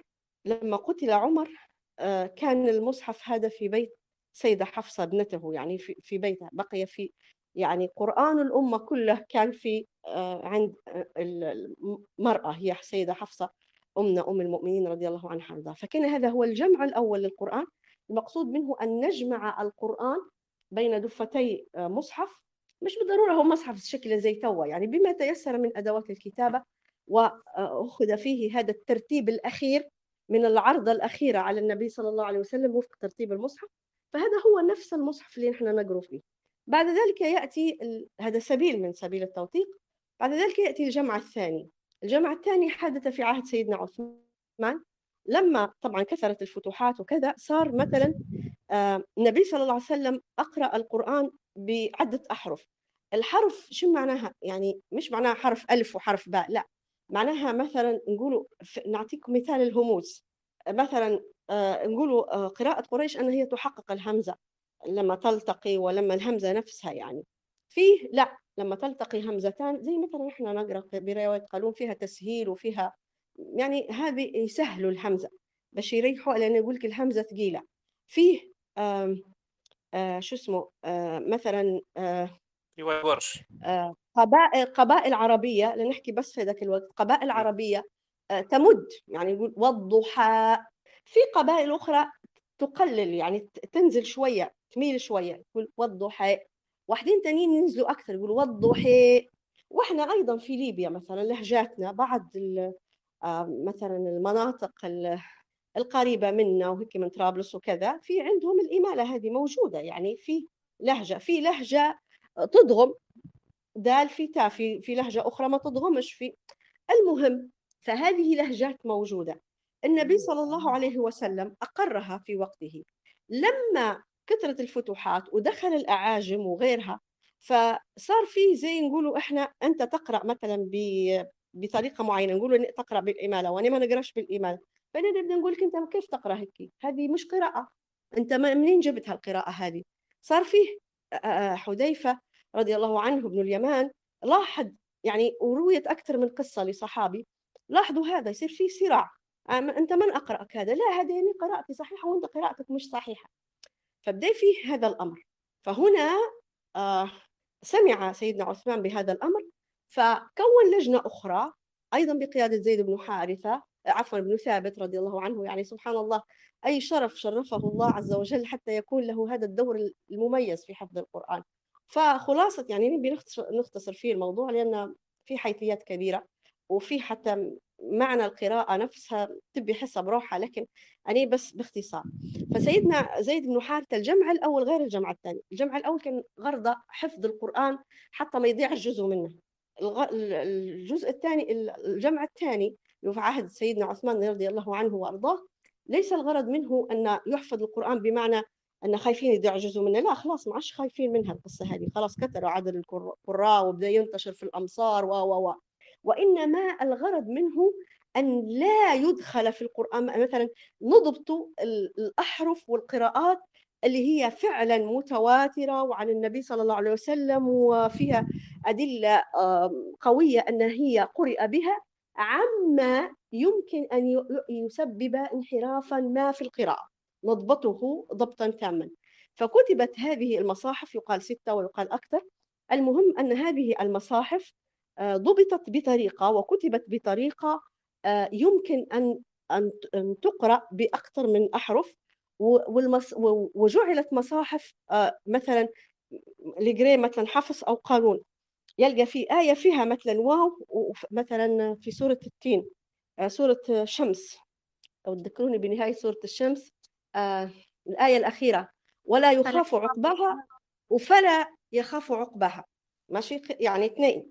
فهني ينكتب مصحف في حرف الفاء موجودات القراءتين، ويكتب مصحف ثاني في حرف الواو. عرفتوا كيف؟ غير هيك كتبت بطريقة أنك أنت بعدين تستوعب، وهذه عبقرية الصحابة رضي الله عليهم، تستوعب كل القراءات القرآنية. طبعا القرآن زي ما أنتم تعرفوا ما يمكنش، يعني مش معناه ما يمكنش ما تقراش، لكن طبعا الأسلم والأفضل والأحسن والأولى كما يقال، ولا أنا لا أريد أن أدخل في الفتاوي، أنا كنت بتقرأ على يد شيخ، هو حتى هو مكتوب في المصحف، أنت لازم تقرأه على يد شيخ، بمعنى أو قارئ للقرآن أو حافظ للقرآن، بمعنى لكي تضبط الصوت، يعني هل تقرأ بقراءة إمالة، هل تقرأ الجمع الثاني كان الغرض منه أن نحفظ، ليس خوفا من القرآن أن يضيع، ولكن أن نحفظ قراءات القرآن كلها اللي بقيت واللي تواترت عن النبي صلى الله عليه وسلم، وبحيث بعد ذلك طبعا اختلف الأمر، ومثلا تلقى رواية قالون عندها مصحف، مش معناه مختلفين هم في الأشياء اللي مختلفين فيها فقط. وتطور علم القراءات وتطورت علوم عن القرآن، يعني احنا عندنا علوم القرآن، بدء القرآن، وهل يعني عندنا علم الابتداء وعلم الوقف وعلم خلينا من التفسير والناسخ والمنسوخ وكذا، وأيضا علم في القراءات القرآنية. فالقراءات هذه الموجودة اللي فعلها سيدنا عثمان رضي الله عنه خلى كل هالأحرف هذه تبقى ويحتفظ بها، بدلا من أن ما يصيرش فيه واحد يجي ممكن يلحن ما في القرآن ويقول هذه قراءة. لا، أنت شن دليلك أن القراءة متاعك؟ لا، لازم القراءة متاعك تكون موجودة في هذه المصاحف، وبعتها للأمصار في ذلك الوقت باش تدل على أنك أنت قراءتك فعلا متواترة عن النبي صلى الله عليه وسلم. وهذا زاد وثق كتاب الله تعالى. بعدين طبعا استفاد القرآن من مسألة النقط والتخطيط، ويعني وضعوا علامات لأحكام القرآن، وانتشرت مدارس القرآن في كافة أنحاء العالم الإسلامي كما قلت على طوال التاريخ الإسلامي، وظهر القراء وظهرت مسألة الإقراء، وهكذا تطور الأمر. فالقرآن نقل إلينا بالسند المتواتر والضبط العالي الدقة، أعلى ضبط في الدقة لأي كتاب، وهذا بفضل الله سبحانه وتعالى أن حفظ لنا هذا الكتاب العزيز العظيم. تقريبا يعني باختصار شرحت الموثوقية، يعني ولو هي تحتاج طبعا، لو أنت تبي تقارنها بالموثوقية الأناجيل والقصة هذه، لا، فرق كبير جدا. أنا أشرت إلى إشارات التوراة موسى دونت بعد 500 سنة من وفاة موسى. الحواريين اللي كانوا حول موسى، عيسى عليه السلام، أول هم كانوا عددهم قليل، ثانيا هم يعني تعرضوا لاضطهادات كبيرة جدا، سواء من الدولة الرومانية أو من اليهود نحكي، فما كانش فيه. وأيضا لم يثبت أن سيدنا المسيح مثلا كان يأمر بكتابة الإنجيل. فما بين أيدينا هو كما يقول ديدات، الفرق كبير. نحن المسلمين ما عندناش إشكالية في كتبنا وفي في في أسس ديننا اللي هم الكتاب والسنة. أنت عندك قرآن واضح محطوط في مصحف، مبدأ بالفاتحة ينتهي بالناس، هذا قرآن. أي واحد يقول لك هذا قرآن، قل أعوذ برب الفلق، قرآن. عندك كلام آخر قاله النبي صلى الله عليه وسلم موجود، لكن مش مكتوب ومخلوط بالقرآن.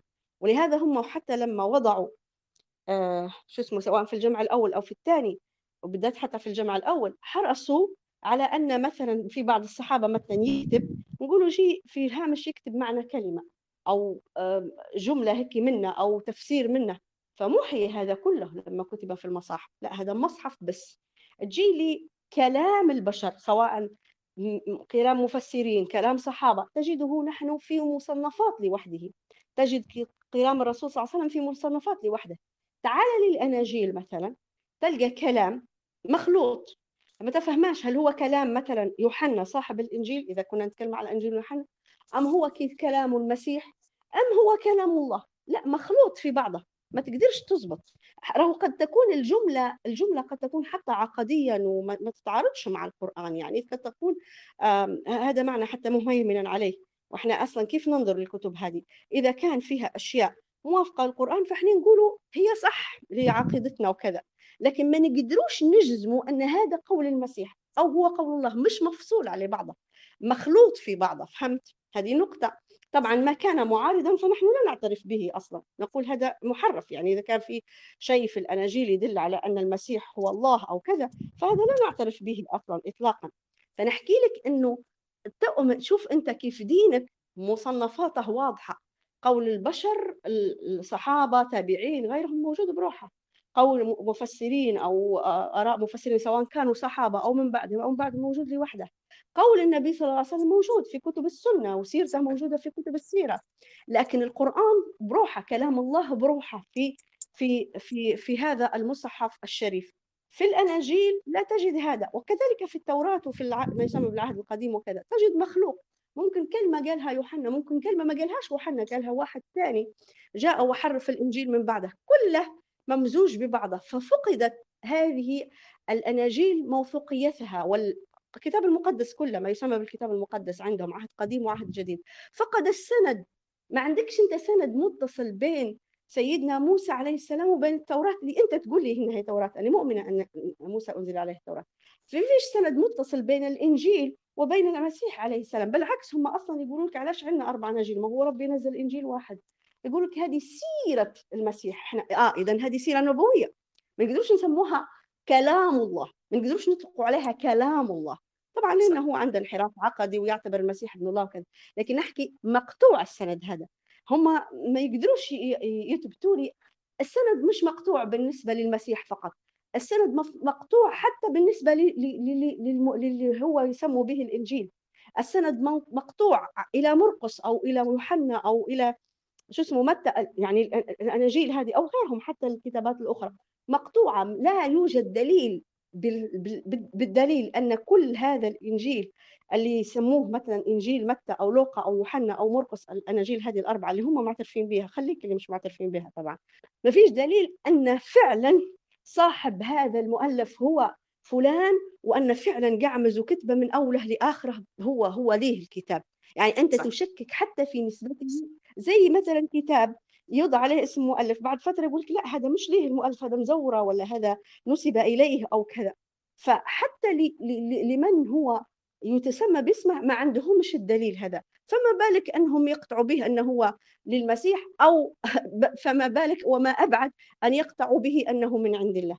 ففرق كبير جدا شائع جدا يجعلنا نستشعر أنه بقي كتاب يعني من عند الله عز وجل على البشر. هذه نعمة لا تقدر بثمن، مش للمسلمين يا عبد الرحمن وليسمع فيها بس، بل للعالم أجمع، للعالم أجمع، للإنسانية كلها، لأن الإنسانية كلها محتاجة لهذا النور المبين الذي لم يعني صراحة نحن قصرنا ولم نفلح في إيصاله عملا وسلوكا وخلقا. وشن بنقول إن شاء الله ربي يهدينا ويصلح حالنا، ويعني لا يجعل القرآن حجة علينا يا رب. تفضل عبد الرحمن. بارك الله فيك. فعلا احنا توا يعني نوعا ما نقدر نقولوا غطينا جزء كبير من السؤال الاول، هو كيف وصلنا القرآن. اعتقد ان احنا مش نقدروا نخش توا في الاسئله الثانيه، ممكن هذه حنفردوا لها حلقات اخرى. تعقيب بسيط بس على موضوع الرسم العثماني، العجل تسمع مرة الرسم العثماني، اللي هي أن زي ما تعرفوا اللغة العربية زمان كانت من غير نقاط، من فيش نقاط، يعني الحروف فك رسم مرسوم من غير نقاط، من غير حركات، من غير شيء.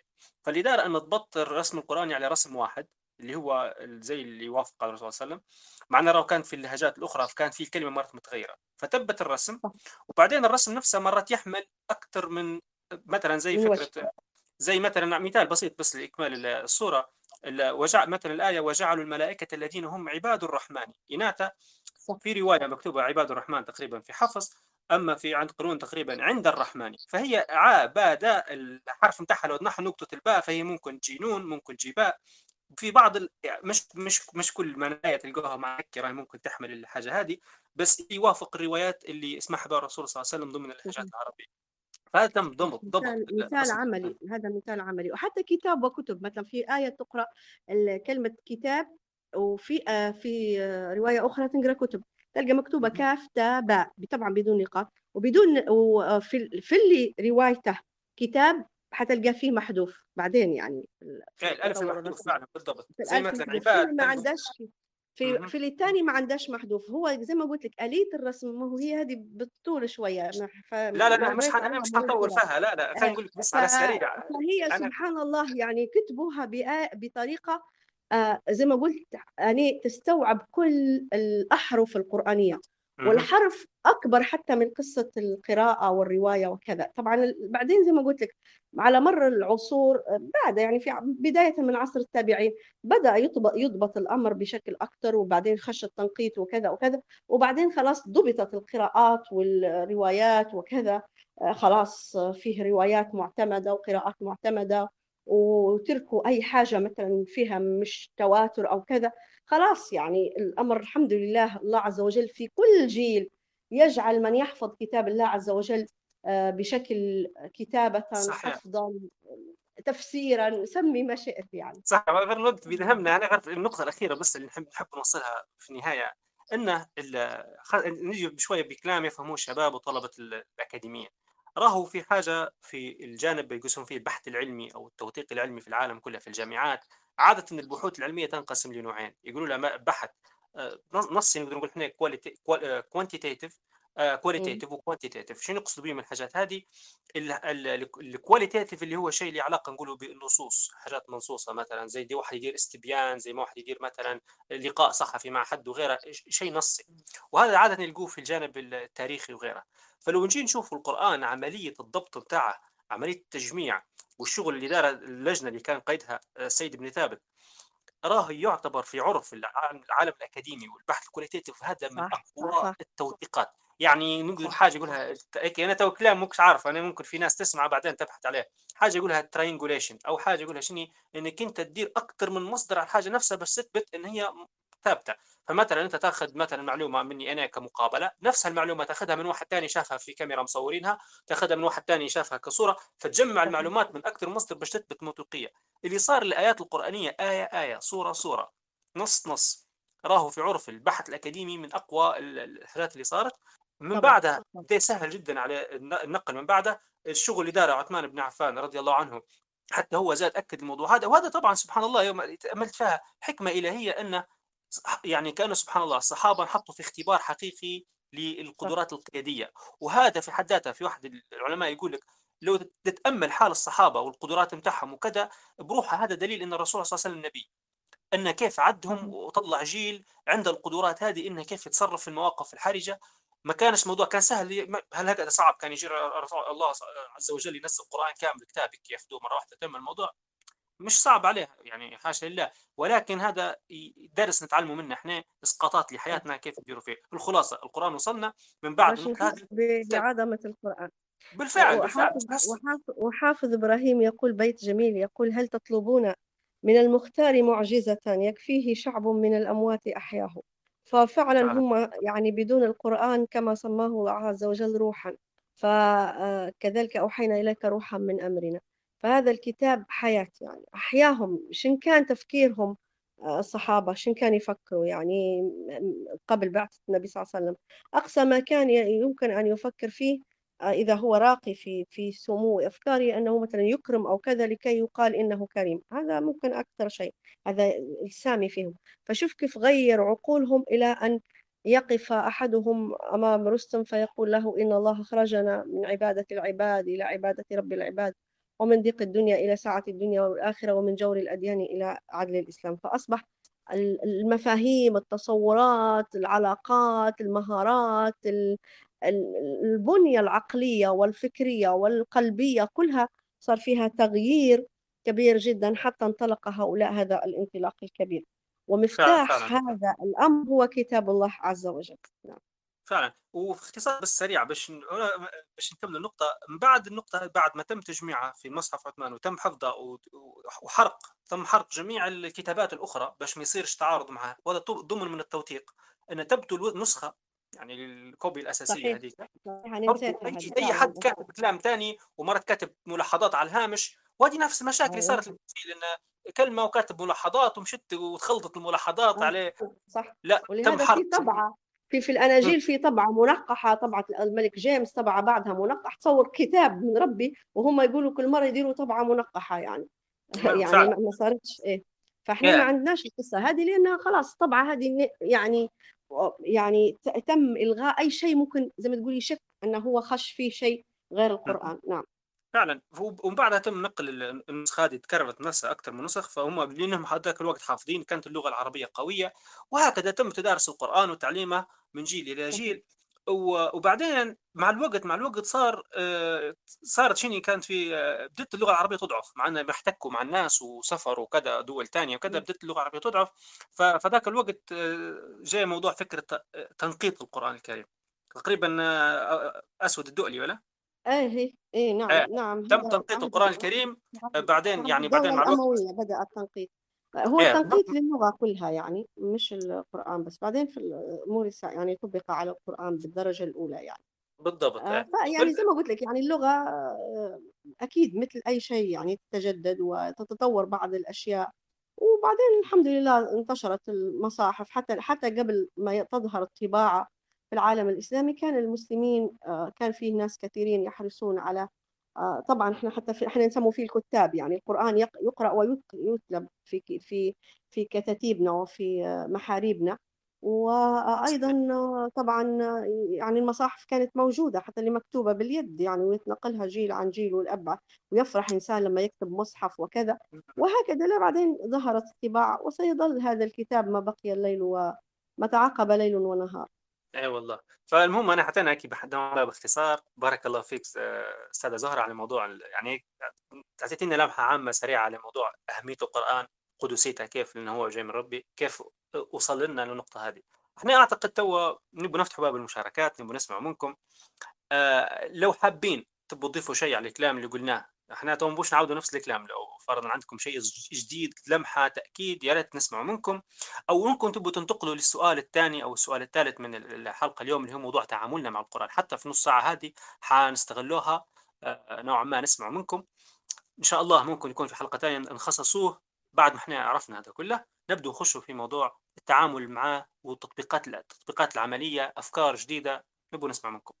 فتوا الباب مفتوح للجميع، اي حد بيشارك الكلمة لكم. وسامحونا طبعا على الإطالة هذه كلها، المايك مفتوح للجميع، تو نفتح فيه بشوي بشوي، أي حد بيشارك يتفضل مباشرة. لو حد عنده مثلا سؤال، لو حد عنده إشكالية معينة، المايكات نفتح فيها متوالي للجميع، بحيث الكل يقدر يشارك معنا. عموما السادة زهرة، في انتظار مثلا مشاركة أحد المستمعين معنا في الحلقة اليوم، نبدو على الأقل نبدو في محور تاني في الشق هذا نتكلموا على بين إحنا تو حاليا، ما بيش نتكلم حاليا، نقولوا مثلا كيف كان التعامل مع يعني الصحابه وقتهم زمان، او المسلمين الاوائل التابعين وبعدهم، كيف كان تلقفهم للقرآن الكريم، كيف كان يطبقوا فيه في حياتهم، كيف كان تعاملهم. نبغوا نسمعوا من ناحيه هذه، من ناحيه التعامل معه. نعم، هو يعني هذا نفسه يحتاج الى محاضره. يعني لو احنا نشوفه مثلا يقولوا بضدها تتبين الاشياء. يعني اليوم خلينا نحط، معلش نبدأ بطريقة عكسية، يعني نبدأ بالعصر الحالي ثم للصحابة. ممتاز، نبدأ. أكيد كل مسلم يعني إلا بعض الشواذ في عالمنا، أقصد ما أقصدش كلمة شواذ شيء التعبير المعروف، أقصد من شدوا في أفكارهم وبدأوا يعني يتحدثون عن القرآن وكذا، يعني عنده خلل إيماني نستطيع أن نقول، ممكن يعني لا يستشعر عظمة القرآن. لكن كل مسلم يحس بعظمة القرآن، يهاب القرآن، يحترم في القرآن. لما تقول له مثلا، حتى مثلا لو أحيانا يحلف بالله حانت، لكن لو تقول له أحلف على المصحف يحس بجلال هذا الموقف. فنحكي أن معظم يعني أشياء مقدسة في حياة المسلم، القرآن، الله عز وجل طبعا، والقرآن والنبي صلى الله عليه وسلم، لا شك يعني في هذا. لكن لو جينا للتعامل، بعض المسلمين يعني نشوف في مجتمعنا آليات كيف يتعامل القرآن. البعض مثلا كأن القرآن هذا عنده زمن معين، ففي شهر رمضان يقول كان والله ندير في ختمة في رمضان، كويس جيد يعني. يأتي بعد نهاية العيد كأن يقول للقرآن: أستودعك الله الذي لا تضيع ودائعه، السلام عليكم ورحمة الله تعالى وبركاته، ونلتقي في العام المقبل. كأن القرآن جاء لشهر رمضان فقط، وتلك إذن قسمة ضيزى، أن نترك كل الأشهر بدون قرآن ونأتي لرمضان بس نقرأ القرآن. مش معناه ما يقرأش، أكيد كل مسلم يقرأ في صلاته، لأنه كلمة كورد يومي، كقراءة وتلاوة، هذا لا تجده في بعض الناس يعني يهتم بالقرآن في بعدين بعد العيد ممكن يقول لك نبدأ فترة ثانية، بعدين يسوف. فكأن القرآن عنده موسم، أو عنده موسم يوم الجمعة نقرأ سورة الكهف، بقية الأيام أين القرآن؟ هذا في جانب التلاوة. بعض الناس مثلا يتعلموا كل شيء، يتعلم لغات وهذا جيد يعني، لكن لا يترك جزء من وقت، لا يخصص عفوا جزء من وقته على أنه يهدر وقته في أشياء لا تسمن ولا تغني والجوع، بل قد تكون لغوا، بل قد تكون ليس لغوا فقط، بل قد تكون يعني ذنوبا وأثاما. تمام.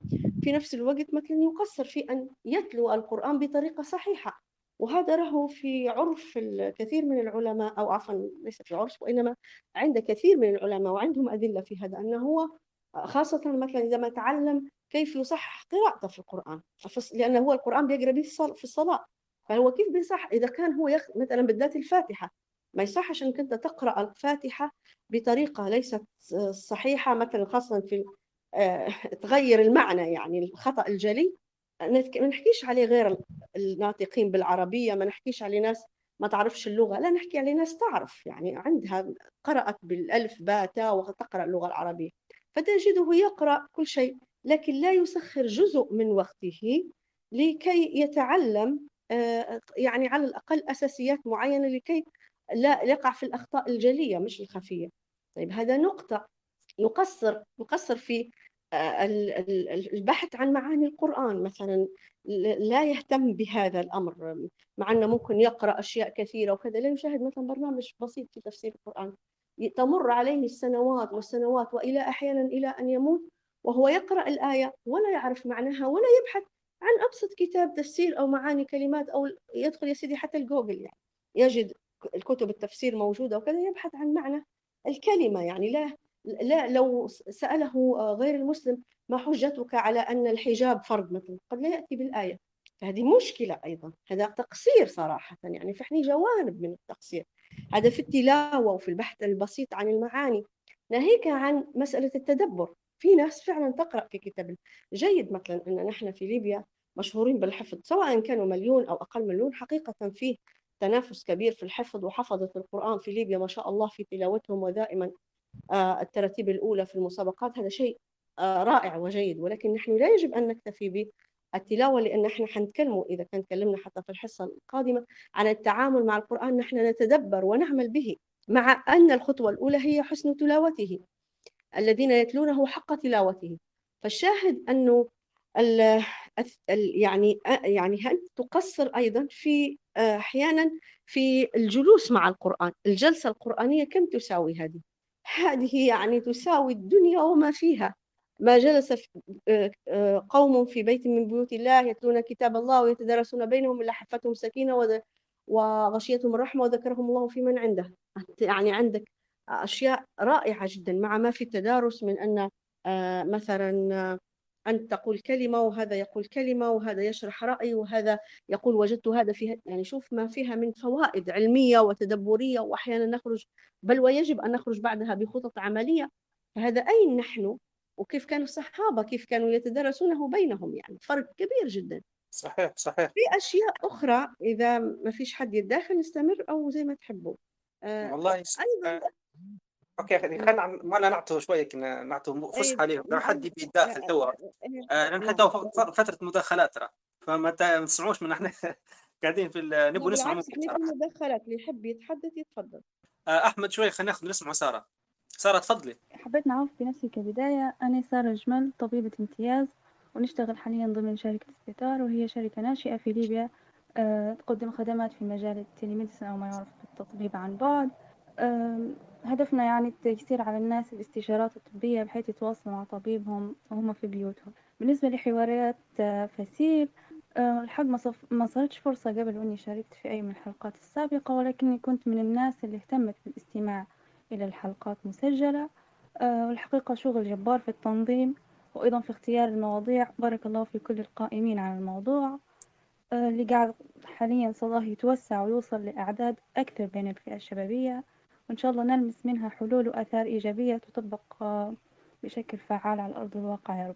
بالنسبة لموضوع اليوم بارك الله فيك يا أستاذة الفاضلة زهرة أوشن على الطرح والتوجيه، أثابك الجنة وجزاك الله خيرا. بخصوص تعريف القرآن الكريم اللي حكيت عليه في البداية، أنا في تعريف مر علي للشيخ أيمن سويد في كتابه التجويد المصور شبيه بما قلتيه، يعني تقريبا هو نفسه. قال هو كلام الله تعالى المعجز المنزل على قلب نبينا محمد صلى الله عليه وسلم، المتعبد بتلاوته، المكتوب بين الدفتين، المنقول إلينا بالتواتر، المتحدى بأقصر سورة منه. صحيح. فالتعريف هنا نفسه يعني سبحان الله مميز جدا. النقطة الثانية اللي حبيت نحكي عليها وهذا، عفوا اسمحي لي سارة، هذا هو التعريف المعياري اللي أدق من اللي قلته حقيقة، يعني أنا مش يعني كان غرض أنني نوضح باختصار وبسهولة، وهذا اللي حكيتي عليه أنه هو معجز، يعني فالقرآن معجز ويتحدى بأقصر صورة منه في إعجازه. نعم، فبارك الله فيك، شكرا لك حبيبتي على الإضافة. نعم، وإياك يا رب العالمين. في نقطة ثانية حابة نحكي عليها تفكرتها بخصوص جهاد العلم وحب التعلم، طبعا لو كنت مخطئة صححولي. بالنسبة لمهمة تدوين وتجميع آيات وسور القرآن لما وكلت إلى الصحابي زيد بن ثابت، طبعا وما أعظمها من مهمة تألق فيها كما ذكرته. احنا حاليا في كل مرة نقرأ فيها حرف من حروف القرآن يعطي الله عليها أجرا لزيد، يعني هذا لو نشوفه عمل أفاد الأمة من جانب العلم، وأيضا نشوفه قداش إن منزلة العلماء عالية، بدليل قول الصحابي الجليل عبد الله بن مسعود، مقولة جميلة دونتها: ليودن رجال قتلوا في سبيل الله شهداء أن يبعثهم الله علماء لما يرون من كرامتهم، أي من كرامة العلماء. فهذه نقطة حبيت نضيفها. وأيضا النقطة الثانية، لما كان الصحابي زيد بن ثابت طفل، طبعا طلب أنه هو يشارك في معركة بدر مع الرسول الكريم، وقتها رفض الرسول أنه هو يمشي معاهم، فما يئسش من أنه هو مثلا يقدم شيء في سبيل الله، فأدرك بأن الجهاد أنواع، فبنفسه طلب بعدها أنه هو يخوض في رحلة جهاد التعلم، وثابر عليه رغم صغر سنه. طبعا وقفت جنب أمه ودعمتها دعم أفرد الناس، النبي صلى الله عليه وسلم يلقبه بأنه أفرد الناس، بمعنى صحابي المميز في علم المواريث. نعم نعم. تعلم حتى يعني لغة اليهود والعبرية والسريانية، وأصبح ترجمان رسول الله، إلى جانب مهم طبعا تجميع سور القرآن. وهنا حتى بنعرج على حاجة بسيطة ولأهمية دور الأم. من فترة حضرت برنامج اسمه أمومة واعية، كانت محاضراتها تذاع هنا على التليجرام. المهم ذكر فيها المحاضر التربوي جملة مهمة جدا قعدت في بالي، قال: لو أنك اهتميت بالجيل الحالي أو اللي بين يديك وأنشأت نشأة سليمة، أنت هنا حتكون مطمن حتى على الجيل اللي بعده، لأن الجيل الحالي بطبيعة الحال هو اللي حيربي اللي بعده، وهكذا. فإحنا مرات نتحشموا يعني أمور عديدة. مصداقا لكلامك، وهذا ما سامحيني ذكرتني بها سارة، سبحان الله، أنه شوف الأمة كلها على مر العصور، يعني كان أول شيء يعملوه أن يرسلوا أبنائهم للكتاتيب، أول شيء يعني كل يعني الفجوة صارت في العصر الحديث، يعني فكان الطفل يذهب، يعني راهو بغض النظر عن بعدين فاش يبرع، يكون عالم في شنو، يكون تاجر، يكون رجل، رجال ونساء، حتى النساء كانوا فيه نساء يعني يمشوا للمعلمة زي ما نقولوا تعلمهم، يختلف اسمها باختلاف المدن والأمصار. فهذا زي ما قلت رسالة أن الأمهات هي اللي تحرص على أن تنشئ أبنائهم على تعليم كتاب الله عز وجل. أي عالم، أي إنسان كان له دور، أو امرأة يعني كان له دور في التاريخ الإسلامي، تجد أول منبع يعني يدخل عليه ليغترف منه هو هذا الكتاب العزيز. نجوحني في العصر هذا، في العصر الحديث، باش يقل هالأمر هذا، وبالعكس بعض الناس يعتبروا هذا رجعية، شنو تقولوا لنا كتاب مكاتيب؟ لا انسوا هذا التعليم وانطلقوا للتعليم في العصر الحديث، كأن ما ينفعش أن نحن نقرأ العلوم الأخرى ونقرأ القرآن. وهذه رسالة مبطنة سيئة جدا، ولعلنا احنا في حلقة من الحلقات نتكلموا على الشبهات اللي تثار والعداء السافر للقرآن الكريم اللي بدأ ينتشر بشكل كبير جدا. نعم تفضلي سارة. فعلا بارك الله فيك على الإضافة المهمة. بس حبيت ان احنا يعني حبيت نحكي ان احنا مثلا نتحشموا من امور عاديه، زي مثلا ثقافه الاعتدال، يعني نلقوا مثلا الناس سايره على حسب نفسها وصحتها ووقتها، في وقت يقدروا بدل المسايرة إنهم يكونوا صريحين، ولعل مثلا الله يجعل بوضوحهم والتزامهم سبب لهداية الآخرين. زي مثلا لو إن رب يعني يا ربي وفقني وكنت نتابع في برنامج معين أو ماشي على خطة معينة في فهم القرآن والتعامل معه، وخصصت جزء ثابت من وقتي ليه، في الوقت هذا مثلا طلبوني في الوقت هو اللي خصصته لشيء ثاني غير ضروري، نقدر بلطف إننا نعتذر منهم ونطلب تغيير الموعد. في نفس الوقت نشارك هذه الفائدة اللي ندير فيها مع غيري، لعل مثلا تلهمه ويدير نفس الشيء مع نفسه أو يشتغل على إدارة وقته بشكل أفضل وأحسن مني. فمع الوقت التأثير الإيجابي هذا حيقعد معدي يعني من شخص لشخص ومن بيت لبيت، زي مثلا في فكرة مناعة القطيعة أو الإصابة يعني بعد الإصابة أو التطعيم. فهذه حبيت نضيفها. حاليا في شيء آخر كنت نبي نضيفه بس راح عن بالي توا، فنعطي الوقت للآخرين. بارك الله فيك سارة، شكرا جزيلا على الإضافة هذه، والله إضافات جميلة للغاية، خاصة في موضوع أن إحنا كيف، وأنت إن كان نوعا ما جاوبتي على أحد الأسئلة اللي هي موضوع كيف نتعامل معه. عجبتني فكرة أنك تخصصي وقت ليه وتخلي أي مواعيد أخرى ما تتعارضش مع الموعد هذا، أنهم هي تتغير ولا موعدك هذا هو اللي قاعد ثابت. أنا عجبتني من الكلبة. أحمد كان عندك مشاركة وبعدين أعتقد مريم. إن شاء الله تعالى لذلك أنا من الأول اتفقت معك، قلت لك هذا محور يحتاج إلى أن نحن نخلوه في حصة بروحها ونتلزم منا بمشروع عملي حتى نغيره. إذا كان إحنا تعاملنا من القرآن نقولوا إحنا نسبته 50% نخلوه 70-80%، ونسعى للأحسن بإذن الله تعالى، ونغيروا الأخطاء في تعاملنا مع كتاب الله فنفصلها موضوع أفضل. اليوم إننا بنسمع ليكم عن كلمت هلبة فبنسمع ونستفيد أيضا. بارك الله فيك. لا بالعكس والله استفدنا جدا. أحمد عندك كلمة كده. السلام عليكم، إن شاء الله صوتي يكون واضح. أولا واضح، تفضل تو. بارك الله فيك عبد الرحمن، وبارك الله فيك في ضيفتك أستاذة زهرة. صراحة يعني كلام جميل وحلقة جميلة جدا، واستمتعنا يعني بالاستماع لها. في نقطة سريعة بس يا ريت أستاذة زهرة يعني تتكلم عليها ومن واقعية تجربتها تقول لنا عليها، اللي هي نقطة أنا لاحظتها وهي تعتبر إشكالية. القرآن في اعتقادي وأكيد طبعا هو عبارة عن رسالة، يعني هو التعامل معاه حسب ما لاحظت مع بعض الناس في الكتاب او في المنزل او كذا، في ناس تتعامل معاه اننا نقرا في القرآن ونجمع في الحسنات، وهذا شيء كويس وهذا شيء تمام، لكن في رسالة يعني في حاجة راهو نبي يعني هيك كأن الله سبحانه وتعالى في حاجة راهو حطها في بالك وانت راهو بتقعد تفكر فيها وبتعامل على اساسها لما تخش لمعترك الحياة. فهذا هو اساس القرآن، يعني لو كان الرسالة هي ما كانتش هي أول شيء إحنا نفكروا فيه، فما فيش الفائدة الحقيقية يعني، من غير إنه هو قراءة القرآن تعطينا يعني الحسنات وتزيدنا قربا لله أكيدا، لكن هو القرآن في أساسه رسالة.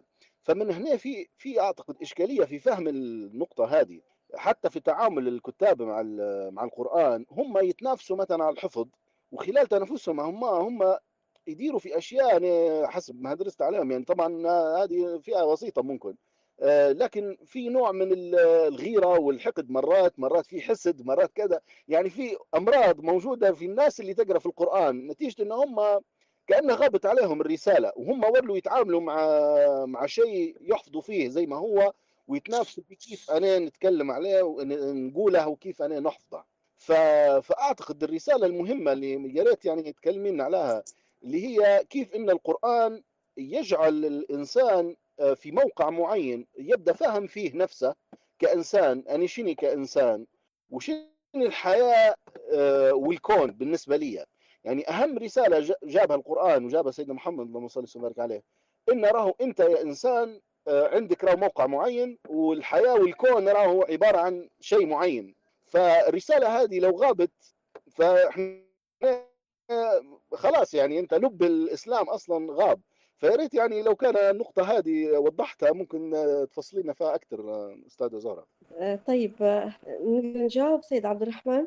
والله شوفي قدامك حاجتين يعطيك خير يا تجاوبي. لا مش هنجاوب، مش هنعطي الموضوع. اسمح لي بس سيد أحمد، أنا نشكرك على المداخلة الطيبة بتاعك. وقبل أني ما نسيت مشكرة السارة، حتى هي ما شاء الله أحسنت في النقاط اللي أضافتها، وحتى النقطة الأخيرة لها ارتباط.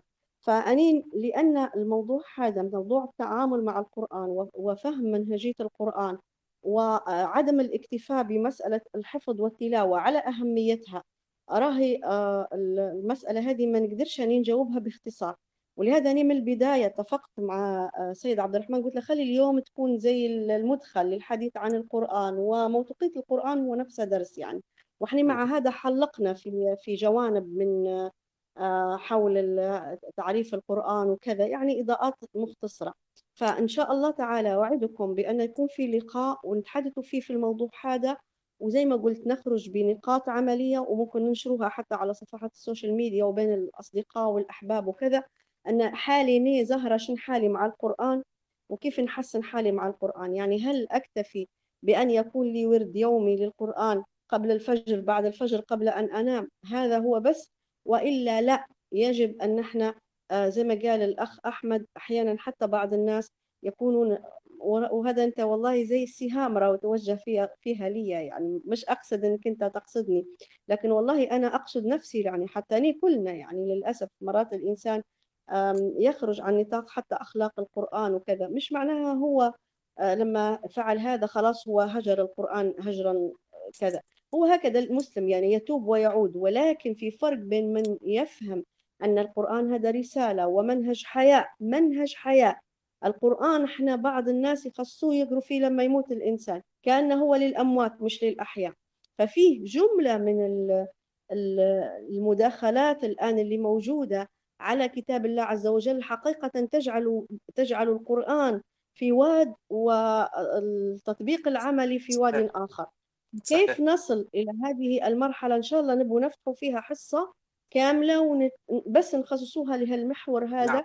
وأستمع إلى رأيكم وتستمعون إلى رأيي، وإن شاء الله نخرج بخلاصات طيبة. وهذا ليس تهرب، لكن الموضوع ما بيش نقوله هيك في جملة بسيطة، يعني يبي نشوف العلة، نقولوا العلة إحنا نشوفوا نقارنوا حتى بين مثلا صحابة، تابعين، فاتحين، قادة، علماء أصلحوا من الأمة، كيف حالهم مع القرآن وكيف حالنا إحنا، وكيف نعدلوا الوضع متاعنا مع كتاب الله عز وجل. وأسأل الله سبحانه وتعالى أن يوفقنا ويوفقكم يا رب العالمين. صحيح، بارك الله فيك، بارك الله فيك فعلا. إن شاء الله أنا يعني بعون الله ممكن حنخصصوا حلقة إن شاء الله. هربت مني الكلمة. أي حد عنده مداخلة تانية نحاول نلحقه، ممكن نزيده ربع ساعة نص ساعة تانية. الكلمة للجميع، أي حد بيداخل. مريم أعتقد كنت تبي تشاركي. السلام عليكم. وعليكم السلام ورحمة الله. بارك الله في الأستاذة زهرة على المعلومات والأجوبة اللي أعطتها لنا. أنا مشاركتي هي يعني أو إجابتي كشاب، أنا كشاب عايش في الوقت اللي إحنا عايشين فيه توا، يعني شاب بطاقات عالية وتفكير غير محدود وبلغة عربية متوسطة، كيف حتكون علاقتي مع القرآن في وقت زي هذا؟ وشن أصلاً الحواجز اللي كانت بيني وبين القرآن، وفي منها تخطيتها أو على الأقل يعني عرفتها شن هي، أو شن سبب البعد والفجوة اللي بيني وبينه. أول حاجة مثلاً لما نسمع مثلاً قول الوليد بن المغيرة لما قال، لما يوصف في القرآن والله إنه إن لقوله الذي يقوله لحلاوة وإن عليه لطلاوة وإنه لمثمر أعلاه ومغدق أسفله إلى آخره. يعني أنا كيف بنفهم مثلاً كلامه توا باللغة العربية المتوسطة اللي عندي، أو يعني مرات حتى ضعيفة مقارنة بلغة القرآن الكريم. فشفت أن أول حاجة أن إحنا خلينا بيننا وبين القرآن ووسائط هلبة، يعني خلينا علاقتنا بالقرآن بيننا وبينها علماء ومفسرين وشيوخ، يعني مع احترامي ليهم، لكن هو القرآن كان معجزة عقلية مش معجزة حسية زي ما باقي الأنبياء أعطاها لهم ربي. وأنا كشاب عندي عقل، من المفروض إنه نوصل لبعض الأجوبة على الأقل اللي تجي في دماغي. يعني لما نفتح القرآن المفروض نلقى جواب عن الحياة، عن الموت، عن الخير والشر، عن الأمم السابقة، على كل هذا. فأعتقد هذه أول حاجز كانت وما زالت. يعني الحاجز الثاني اللي هو اللغة العربية، زي ما قلت إن قعدت نقول مثلا إن أنا لغتي ضعيفة فنقرأ آية مش حنفهمها، لكن أعتقد إن الشيطان حريص كل الحرص إنه يبعد شخص يبعد مؤمن يحاول يتقرب من القرآن. لأن مثلا نحضر، كنت في برنامج بالقرآن اهتديت لو تعرفوه، فيه قصص هالبنات أسلمت وكانوا يعني بسبب القرآن، وكان القرآن بغير اللغة العربية. يعني أكيد الترجمة مش حتكون بالضبط جايبة المعنى، ومع هذا هو أثر فيهم. فأعتقد هذا الحاجز الثاني اللي هو اللغة، واللي هي يعني مهولها القرآن، مهولها استغفر الله، مهولها الشيطان لنا احنا. النقطة الثالثة، أنا قاعدة نتكلم راهو كشاب عايش بين كل الشباب، ونتكلم بصفة شخصية وعليهم. الحاجة الثالثة أظن إنها الذنوب. مثلا أنا بنقول أنا مش حنفتح القرآن لأن أنا عندي هالذنوب، أو كأن أنا بنقعد واحد منافق أنا بنقعد نقرأ القرآن وأنا مش يعني مش ملتزم بمستوى يخليني أنا تقعد لي علاقة بالقرآن. فهو صح أن نتفق إن اللي عنده ذنوب هلبة أكيد هي الذنوب حتكون حاجز بأن هو يدبر القرآن بالشكل المطلوب.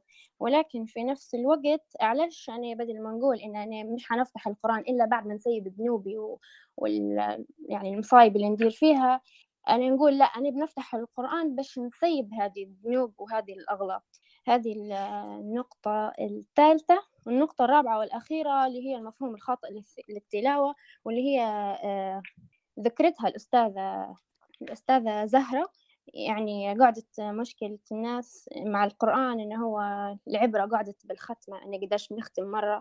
يعني هي قراءة عادية، الختمة المقصود بها إن هي قراءة عادية ويعني مروا على الكلام وخلاص. مع إن إحنا لما نشدوا أي كتاب عادي مستحيل أنت تعطي الواحد يقول لك أقرأ كتاب تقول له أقرأ بدون ما تفهمه، مر على كلام وخلاص. لكن هذا نديره فيه إحنا مع القرآن. فهذه النقطة الرابعة والأخيرة. ولكن إضافة لها إن لما تجي تفتح القرآن تشوف إن هو ما خلالناش ولا عذر إن إحنا نمر عليه ونقرأ فيه بدون تدبر، لأن تشوف فيه كل الأساليب، تشوف القصص، تشوف الأسلوب الخطابي. زي مرة حكيت إن مرة قرأت إن واحد من الكتاب واصف جملة يا عبادي اللي الله يقول فيها في القرآن زي قلب الأم، إن هو ديما الله ينادي المقصرين والمبتعدين، ديما يقول يا عبادي فيها. فيعني زي ما قلت إن الأساليب اللي في القرآن ما تخلتناش عذر إن إحنا نسيبوه، من قصة، من هذه مثلا يا عبادي، من أسلوب ترغيب بحيث إنه هو قداش مرة حكالنا على الجنة، قداش قصة مذكورة، قداش في أسلوب ترهيب. يعني في كل المزاجات اللي أنت ممكن تكون فيها حتلقى خطاب يناسبك في القرآن. غير إحنا مش عاطينا هذا الاهتمام، ولو عطينا هذا الاهتمام أكيد حياتنا حتتغير، وحيكون البداية لهذا التغيير. بارك الله فيك. بارك الله فيك مريم. الاهتمام. بارك الله فيك. طبعا جزء كبير من مداخلتك مريم هو يقع فيما سنتحدث عنه في في في في تعاملنا مع القرآن. ولله الحمد والمنة عندي سلسلة كبيرة جدا من محاضرات في التدبر القرآني، خاصة تكلمت على أمثال القرآن كلها، وتكلمت عن قصص القرآن وميزاته، وتكلمت عن تدبر القرآن. وكل مرة والله بجد يعني يا أيها الأحباب، في كل مرة أجد نفسي أنني أصغر أمام عظمة القرآن، وفي كل مرة أجد الجديد. في جزئية بس نبي نقولها، إحنا إن شاء الله حنتكلم فيها حتى في مسألة تعاملنا مع القرآن، في حاجة اسمها تدبر القرآن اللي تكلمتي عليه يا مريم، وفي حاجة اسمها تفسير القرآن. يعني ممكن واحد باش يكون حالة أفضل يرقي اللغة متاعه، ويفهم اللغة أكثر، ويفهم الأدب أكثر، بالنسبة لنا نحن، لأن نحن نتكلم في الجزء البياني والبلاغي وفهم هذا من خلال اللغة، وأيضا العالم حيفهم في القرآن حتى لو هو لغة تضعيفة أو حتى لو ما عندش لغة، لأنه يقرأ ترجمة القرآن ففهم مضامينه ولم يفهم الأسلوب البلاغي هذا وكذا، صعب ينقل من لغة لأخرى. لكن النقطة اللي حابة أن نحن نركز عليها أن هذا القرآن الله عز وجل يقول فيه ولقد يسرنا القرآن للذكر فهل من مدكر. بصفة عامة أي سورة تقريها في القرآن، أي يعني في المعظم تقدري تفهمي أن عندك لغة حتى لو يعني زي ما نقولوا متوسطة أو حتى أقل من المتوسطة شوية قليلا، يعني أنت تستطيعين وأنا أستطيع أن أفهم يعني حديث القرآن عن الجنة أو عن يوم الآخر وعن كذا، يعني أستطيع أن أفهمه يعني ميسر. يبقى بعض الفهم يحتاج إلى مثلا رجوع إلى بعض التفاسير أو كذا، يعني الإنسان زي ما قلت الاهتمام هو الأمر. فإن شاء الله بإذن الله في الحصة القادمة أو لما نتلاقوا في لقاء قادم بإذن الله نضع نقاط أكثر على الحروف في هذا الموضوع، التدبر والتأمل وكيف نتعمق أكثر في كتاب الله تعالى، مش بأن احنا نجلس مع القرآن طوال النهار، ولكن بجلسة يومية بس مركزة مع القرآن، أو حتى يوم بعد يوم حتؤتي أكلها بإذن الله تعالى في التدبر والتأمل وفي العمل بعد ذلك. نعم، شكرا مريم، رغبتك خير، يعني أفكار رائعة جدا، بارك الله فيك. فعلا مريم شكرا على الملاحظات هذه، خاصة في موضوع اللغة، موضوع أثر الشيطان، وموضوع الذنوب والشباب، فملاحظات جيدة. أي حد عنده إضافة؟ معلش اسمح لي عبد الرحمن، معلش يسمحوا لي، هذه النقطة مهمة، هذه من تلبيس إبليس يسموها، والإمام ابن الجوزي كتب كتابا جليلا اسمه تلبيس إبليس.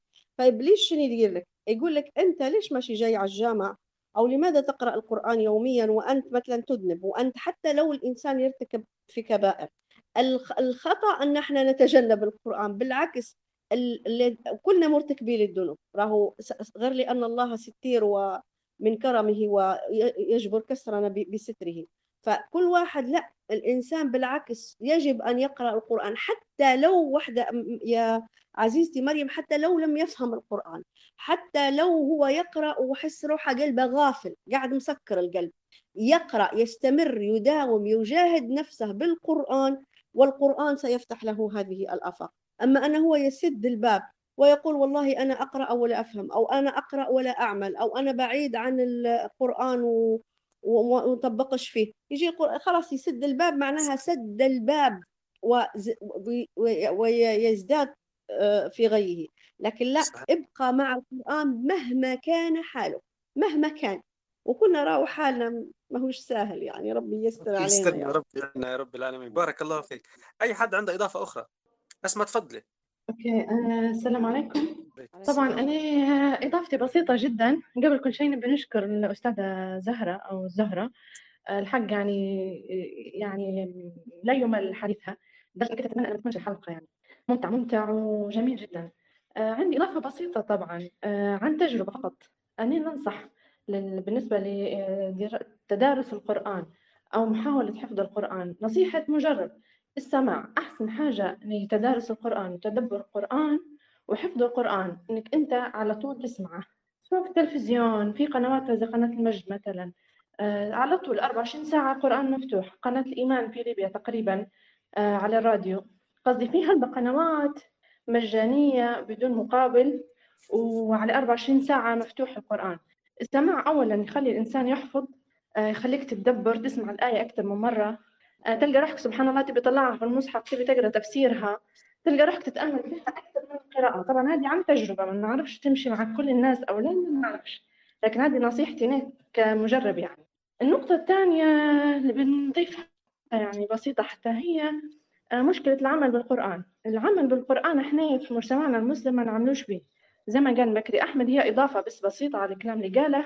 احنا في أبسط الأمور اللي هي في الدين، لما واحد يدين فلوس ولا مثلا يتسلف يعني أو يدفع إيجار، ما عندناش عقود، ما فيش عهود ولا عقود بيناتنا، لا كلمة راجل. كيف كلمة راجل؟ أنا بالنسبة لي أنا شخصيا يعني لما شفت آية الدين في سورة البقرة أطول آية في القرآن، يعني ربي قال اكتبوه صغيرا أو كبيرا. إحنا مسلمين ونقرأ في سورة البقرة باستمرار وما نعملوش به، كيف أنت تنصح به غيرك إذ كان أنت تقرأ في القرآن باللغة العربية لغتك الأم وأنت المسلم ما عملتش به.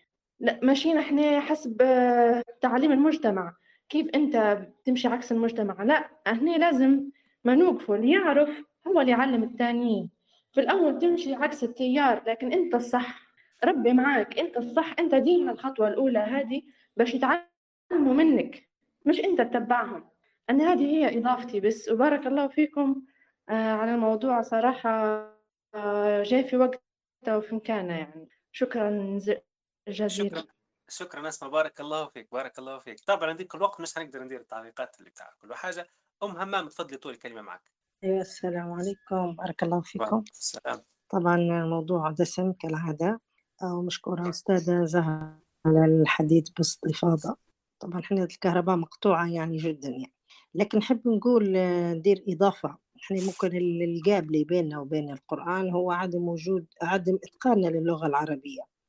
طبعا هذا تم عليها شغل لمدة طويلة يعني، فمن قبل ممكن قبل الاستعمار كان الطفل يقرأ في الجامعة لعمر 6 سنوات يكون خاتم القرآن ويخش حتى في ألفية ابن مالك يعني، فكان عنده كم يعني فوكابلري، كان عنده مفردات كبيرة.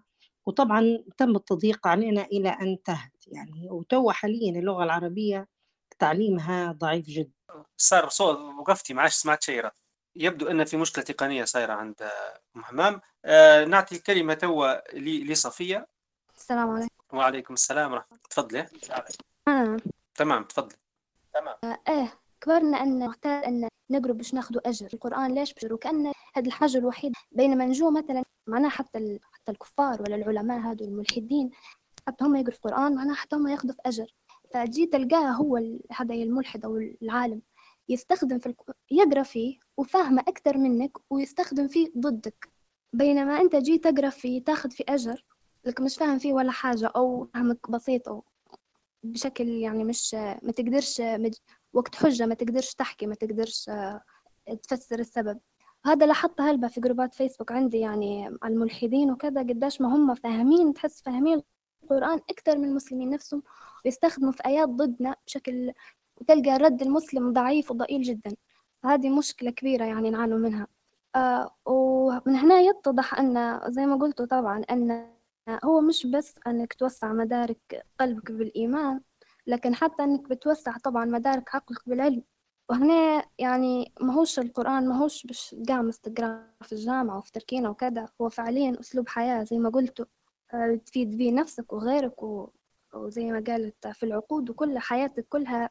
لما أنت تفهم أنك أنت عايش بالقرآن، أنك أنت بتحسن نفسك، بتحسن الأمة، بتحسن حياتك، بتحسن العالم كله، مبني على هذا القرآن، هو ماهوش بس أجر.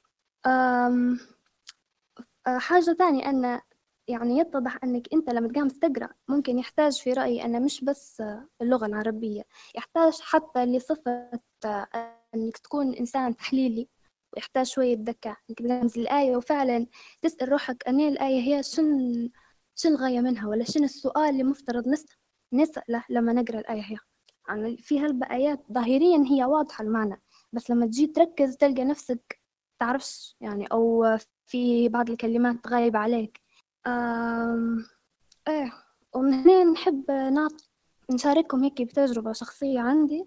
أنا خاصة مصحف خاص بالتلاوة، نحاول نفهم يعني تلاوة التدبر. نجيب معايا قلم، وعلى كل آية يعني ما نفهمهاش أو تفوت عليا كلمة ما عرفتش معناها أو شيء نخطط عليها. وطبعا ده سهل يعني، تليفون بحداك بس تكتب الآية ويطلع لك المعنى ويطلع لك فيديوهات وكل شيء يعني، مش تحتاج أنك تفتح كتاب وتدور الجزء كذا وكذا. الموضوع سهل، يساعد هلبة على أنك تفهم تدبر. بارك الله فيك صفية، أتى موضوع حساس للغاية باهي، ولو تسمعني بالداخل داخل حصتي في المداخلة شوي بندير الكميوت بس. بالنسبة لموضوع التعامل مع يعني هو عارف نحن بنديله حلقة عليه، لكن هيك ما بهاش تمشي تمر على الفاضي. اللي هي القرآن الكريم نفسه في أدوات يعني، اللغة العربية تعتبر يعني لو نسموها كعلم هو علم آلة، أداة تستخدم لفهم القرآن الكريم. في أدوات أخرى مش بس اللغة العربية، من ضمنها علم المنطق، أنك أنت علم المنطق أو واحدة من الحاجات. في علوم أخرى بس النقطة هذه بنركز عليها لأنك أنت أثرتي موضوع الخطاب أو المواجهة مع الملحدين وغيرها. فعلم المنطق والتفكير الناقد هذه أحد المهارات، إن إحنا كيف نتساءل والتساؤل الصح، وكيف نديروا الحجة المنطقية. إيش معنى الحجة المنطقية؟ أنت عندك مسلمة أولى، مسلمة ثانية، مسلمة، وهكذا عدد من المسلمات تقود إلى نتيجة، لذلك نقول كذا. فإضافة بس ملمح بسيط ممكن يكون رأس قلم إلى حد يبحث، أن راه الإنسان ضروري يكون المسلم ضروري يكون عنده أدوات لفهم القرآن الكريم، ومنها اللي هو أداة التفكير الناقد والمنطق. في كورسات في الموضوع هذا، أي حد ممكن مرة ثانية نشير لها باش يقدر يوصل لنقطة أن هو يقدر يكون فاهم يفهم غيره، حتى الصغار الصغير اللي يسألوا فسرة وجودية احنا ما نعرفوش نجاوبوا فيهم. وهذا ناقشناه في حلقة سابقة في موضوع التربية الإسلامية وتعاملنا مع الأطفال. فشكرا صفية على الموضوع هذا، شكرا على الفكرة اللي طرحتها. ما نبغوش نكثر دوا، نبغى نفتحوا أي حد عنده مشاركة أخرى. وافقك على الموضوع هذا، ما نعرفش سيد عبد الرحمن والأخت. نسمع فيك. يعني مش القرآن يفهم من خلال اللغة، لقيد اللغة هي الوعاء للفهم، لأن معروف في أي كتاب أنت تقراه لازم. لكن القرآن أيضا يحتوي على الحجج المنطقية الكثيرة جدا. يعني توا في مجموعتي وصلنا في سورة الأنبياء، احنا بدينا في سورة الكهف وصلنا في سورة الأنبياء. سورة الأنبياء في القرآن المكي عشرات الآيات، يعني فيها عديد الآيات، مش نقول عشرات لا أخطأت التعبير، فيها عديد الآيات اللي هي تقوم على الحجج المنطقية. لو كان فيهما آلهة إلا الله لفسدتا، هذه حجة منطقية. فتلقى بالبدايات من القرآن المكي قيم الله عز وجل البراهين والأدلة بالحجج المنطقية، يعني اللي تدل على توحيد الله عز وجل وعظمته وكذا، أو إقرار معناها أشياء معينة يقررها القرآن بالحجج المنطقية. فهي فعلا في أساليب متعددة لفهم كتاب الله سبحانه وتعالى. وإن شاء الله ربنا نفتح الموضوع هذا لما في التدبر، وهيك نحاول نضع آليات تساعدنا على تدبر كتاب الله عز وجل، خاصة في هذا العصر. يعني ما شاء الله يعني كتابات كثيرة في القرآن ودراسات وبرامج فالإنسان بس الاهتمام يهتم شوية ويخلي جزء من وقته يخصصه للقرآن. صحيح. نعم. إضافة أخيرة بس أنا غير بدويت اللي هي لاحظت أنا حتى بعض الشباب المهتمين تو موضوع بالروايات والكتب وغيرها، مثلا على سبيل المثال يجي يقول لك كتاب اسمه كود دافنشي، ويبدو هذيك لوحة الموناليزا ويحلل فيها ويقول لك أكيد في وراها أسرار. إذا كان هو عمل بشر والناس تعطي فيه الأهمية الكبرى في تحليل الكود الداخلي والأسرار الداخلية، مثال معنى لله المثل الأعلى في التشبيه هذا، حاشا لله. ولكن إذا كان أنت عمل بشر وتكرس في وجهه وقتك بيحاول تفهم ما بين السطور وما داخل السطور وغيره. القرآن معنا كتاب مبين واضح، مش بادلين الجهد هذا في عمليتنا نحن. ترى نقعمزون نديروا هذاك التأمل الصحيح، أن تحاول تستخرج أنت شنو المقصود منه، ما تخرجش مرات الكلام. يعني كده رسالتي وصلت، خصص وقت للموضوع هذا. أي حد عنده مداخلة تانية؟ أنا عندي مداخلة عبد الرحمن. طبعا بارك الله فيك أستاذة زهرة، كفاتي وفاتي. في حاجة بسيطة بس حبيت أنوه عليها بكري، لما أستاذ أحمد يحكي قال في واحدين يعني حافظين القرآن وهم عندهم غل، يعني تلقاهم وحسد في قلوبهم هيك. فالنقطة اللي حبيت أنوه عليها إن مش كل شخص حافظ القرآن لازم يكون يعني كامل ومتوصف، يعني مواصفاته تكون كاملة، يكون على أخلاق عالية باهي. لأن الرسول عليه الصلاة والسلام قال إن الله يرفع بهذا الكتاب أقواما ويضع به آخرين. وإحنا حتى لما نجو ندعو نبدأ نقول اللهم اجعل القرآن حجة لنا لا علينا. فحاجة هذه معيار يحطوا فيها الناس، يقولوا مثلا هو شخص حافظ القرآن فمعناه يعني بيكون هو كامل، يعني والكمال لله. ولو هو يعني هو بشر في النهاية بيغلط، لو يعني غلط أي غلط، فهم مش هيردوا على الشخص في ذاته، لا بيردوا في يعني هو حفظ القرآن، لا معناه حفظ القرآن كلهم هيك. زي المشكلة اللي صايرة للإسلام والإرهاب باهي، يجي واحد مسلم ويبدأ إرهابي مثلا أو يقتل أو هيك، هم مش يجوا يردوا الفعل على الشخص في ذاته، يعني يردوا بشكل كامل على الإسلام، يقولوا الإسلام هو دين الإرهاب. فهذه يعني لقطة صايرة وديما نشوفها، إن المعيار هذا يحطوا فيه لو أخطأ شخص ما يردوش بالخطأ على الشخص في حد ذاته، يمشي يردوه على الحاجة على الأساس اللي ما ليش علاقة يعني. وهذا هو بس. بارك الله بارك الله فيك فيحاء، والله نقطة مهمة جدا، موضوع المغالطات المنطقية هذه وازدواجية المعايير. تفضل أستاذة زهرة. لا شيء، قلت لها صحرا فعلا نقطة في محلها. يعني نحن زي ما قلت كنا ضعفاء وعندنا أخطاء، بس لازم نستمر في التعامل والقراءة القرآن، وباش يعالجنا القرآن، باش يداوينا القرآن، باش ينقينا ويرقينا، وإلا كيف نتركه؟ يعني إذا احنا عندنا علل نترك، بالعكس المريض هو بحاجة أكثر إلى دواء مش من غيره. يعني فهذا يعني أن من تلبيس إبليس. أنا يبدو يقولوا بعض الناس، يبدو يقولوا لك شوف حملة القرآن، شوف كذا. طبعا هو في تعميم ومبالغة، مش معناها لا، يعني هو أخطأ، هو بشر، هو يخطئ، وهو فعلا يجب أن ننصح ويقال له أنت حامل كتاب الله، يجب ألا تكون بهذه الأخلاق. ولكن هذه سقطات بشرية كما يقال، وليست حجة لأن نترك القرآن أو نتخلى عنه أو يعني نقول ما فيش يأثر في البشر. لا، هي هكذا يعني نجاهد أنفسنا كما قال تعالى وجاهدهم به، بهذا القرآن جهادا كبيرا. صحيح، بارك الله فيك. أوكي، السلام عليكم. معلش، هو عندي ملاحظتين. الأولى نبي نأكد على كلام الأخت اللي قبلي، نسيت مني بالضبط، فيحاء. لكن فيحاء فعلا كلامها 100% صح، ونبي نأكد عليه فعلا. المفروض احنا ما نعمموش، ما يتمش التعميم. مش هذا فعلا يعني ماهوش سبب ان القرآن هو، ما دام هذا يقرأ في القرآن وعندما أنا حسد على زميله ولا كذا إذا القرآن هو السبب. لا، هذا فعلا أنا معاها في كلامها اللي قالتها كلها 100%. الإشكالية وين؟ الإشكالية أن لما نجولي واحد مثلا باش نقرب المفهوم، مثلا يقرأ في مثلا في التمريض ويقرأ فيه أنه لازم يكون يعني يعتني بالشخص ويكون رحيم وكذا، فهو أولى شخص أنه يكون رحيم بالمرضى. لما نجو مثلا نجيبوا لمجموعة ناس عشوائيين ونحطوهم مع مرضى، المفروض نتوقعوا أن أكثر شخص يكون يعرف كيف يتعامل ويكون رحيم بالمرضى هو الممرض. فلاش؟ لأن النظام اللي قراه، يعني النظام التعليمي اللي مر به، المفروض أنه هو أهل لشيء زي هذا. فلما نجو نلقوا الشخص هو الممرض يعني مش مداير الوظيفة متاعها هذه، وماهوش رحيم بالناس، إذن وين الخلل؟ احنا ما نقولوش لان خش مدرسه التمريض هذه او اللي كليه التمريض، لا، نقولوا ان الكليه نتاع التمريض هذه فيها اشكاليه في طريقه ايصال المعلومه. يعني الرساله اللي مفروض ياخذها الطالب في كليه التمريض ما اخذهاش، او ان الطالب هو بغض النظر عن الرساله الطالب ما ينفعش يعني نفسيا، او في اشكاليه في حد ذاتها في نفسه. انا هذا الكلام اللي يعني قلته ونأكد عليه فعلا، يعني ان الشخص اللي يقرا في الكتاب، المفروض الكتاب بشكل طبيعي يأهله. لاش؟ لانه هو المكان اللي فيه الرساله العليا اللي تقول انك انت راهو انسان، المفروض انك تزكي نفسك وانك يعني تتمنى الخير لغيرك، ويعني زميلك هذا تتمنى انه هو يكون زي ما انت تبي تكون في اعلى المراتب وتكمل القرآن في سنه او اقل، تبي زملائك اللي معاك حتى هم يكملوا القرآن في سنه ويختموه كذا. فهو أولى الأشخاص، يعني كان المقصود لما تكلمت.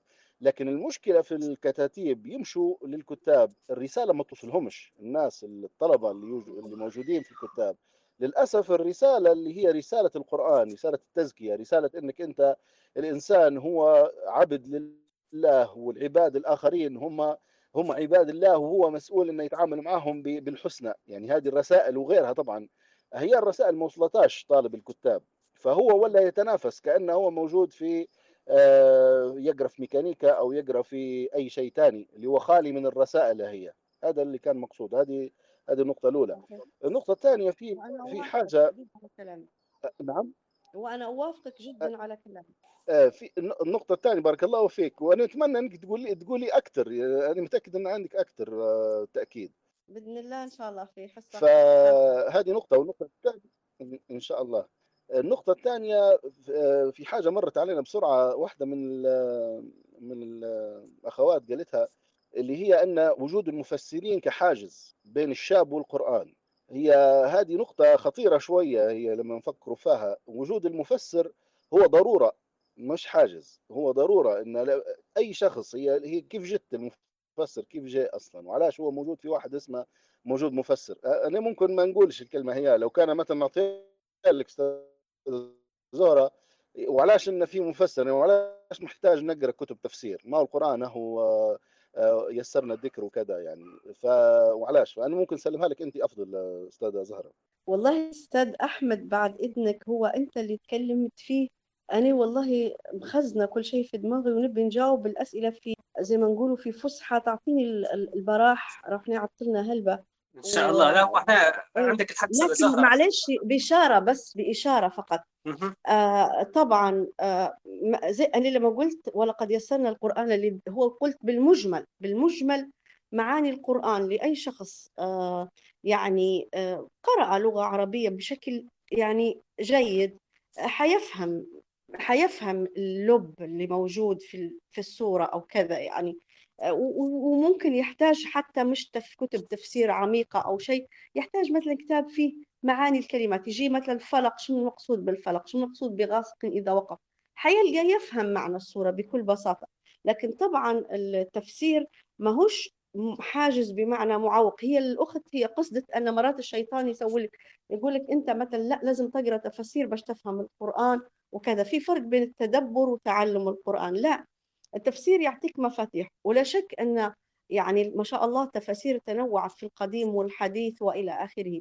لكن من المهم، وإن شاء الله هذا حنتكلموا فيه في الحصة الفائتة القادمة يعني، أو نقصد في الحصة بمعنى في اللقاء اللي يعده الأستاذ عبد الرحمن، أن لما نقرأ أيضا طريقة التعامل مع التفاسير. يعني ما يصحش واحد يبدأ يقرأ في هو في البداية ياخد تفسير مبسط فيه جانب من شرح معاني الكلمات والصورة بالمجمل، بعدين ممكن يطور نفسه ويقرأ أكثر. بالعكس، كل ما قرأت تفاسير أكثر وكل ما اطلع على أنواع من التفاسير وكل ما استمع إلى برامج أيضا تقرب القرآن وتشرحه، لا شك أن هذا يزيده تعلق بكتاب الله عز وجل وفهم له. شريطة أيضا أن يتدرج وأن يختار بمعنى أيضاً يظهر فيه أناس على أساس أنهم يفسروا في القرآن وكذا، وهم أصحاب شبهات وكذا يعني، ظهروا أخيراً يعني بالذات في العصر الحديث. فيحذر من القصة هذه، وهذه إن شاء الله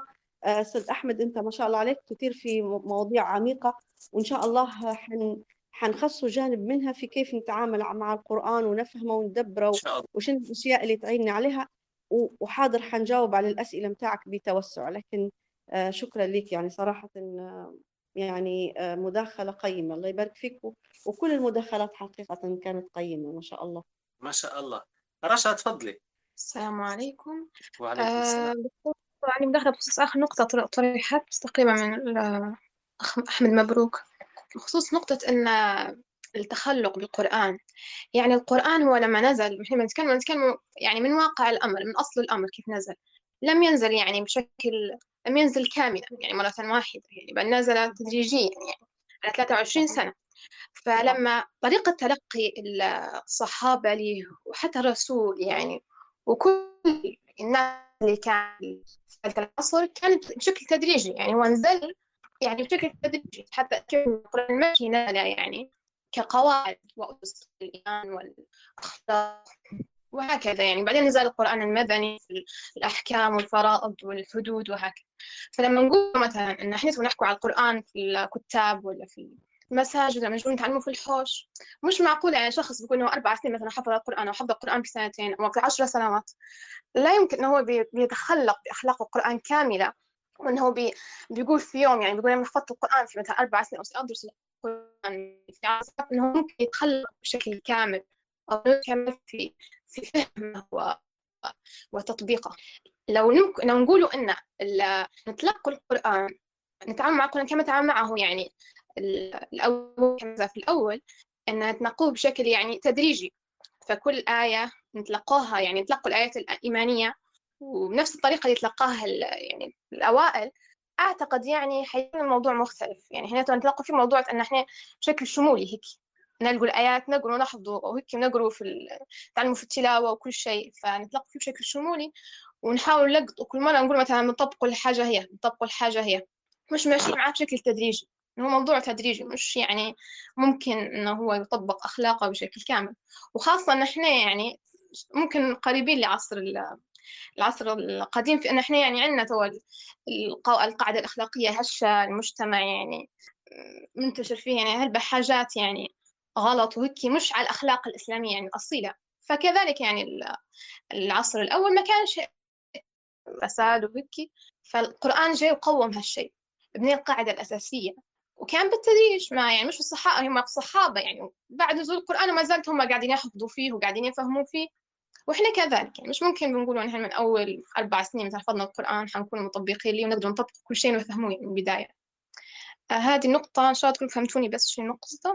بارك الله فيكم، إن شاء الله يكون في لقاء ثاني. عندي بس تعقيب بسيط، ممكن ملاحظة حسب أنا ما فهمت من أحمد، ممكن أحمد كان يركز على أكثر شيء حسب كلامي هو على المربي أو الشيخ المدرس أو المدرسة، عملية في تعليم القرآن، مش في يعني حسب ما كلامه مش في القرآن نفسه أو في الحافظ، بل في العملية التعليم، فكانت كان اشتملت فقط على موضوع التحفيظ وكان في نوع من غياب لجانب التربوي.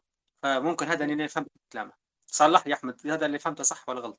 هو اسمح لي يعني هو احنا حتى في ليبيا كان فيه الاهتمام حتى في العهد النظام السابق كان ممنوع مثلا، يعني أنا كنت ندرس في القرآن وأنا صغيرة، يعني عمري 18 سنة لما بدأت في تدريس القرآن، يعني وقتها مثلا ما ختمتش، بس الشيخ اللي علمنا القرآن كان وجهة نظره أن احنا لما خلاص قريب نختمه، يعني لقريب يختم ومتمكن، يعني في سبيل نشر القرآن وكذا. فهذا من أواخر الثمانينات وبداية التسعينات وكذا.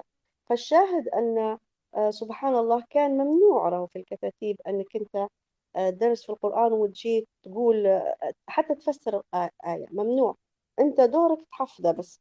فكانت فعلا في فصل بين هذا وذاك، طبعا بقرارات من نظام في ذلك الوقت لحاجة في نفسه.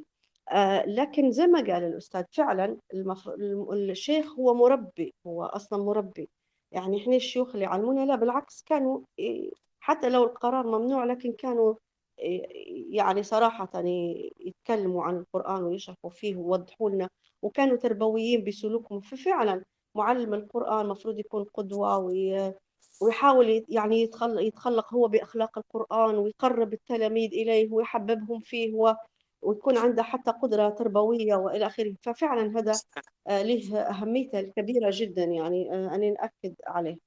فما شاء الله يعني مداخلات، وشكرا حتى لرشا مداخلاتها القيبة والطيبة، يعني ما شاء الله مداخلات أنا شخصيا استفدت منها جدا جدا، كل مداخلة فيها جملة من الأمور يعني أنتم بشكل غير مباشر ساهمتوا في إعداد الحلقة اللي احنا إن شاء الله حنتكلم عليها. ما شاء الله عليكم يعني. والله تعرفي أستاذة زهرة حاجة في ملاحظة زي ما قالت الأخت، التدرج، وحتى مسألة التدرج في الأحكام وكذا، هذا حتى يؤخذ في مجال التربية وفي مجال ينظر إليه في مجال حتى الإعجاز متاع القرآن التشريعي، أن يعني لم تنزل التشريعات مرة واحدة، أن القرآن لم ينزل مرة واحدة.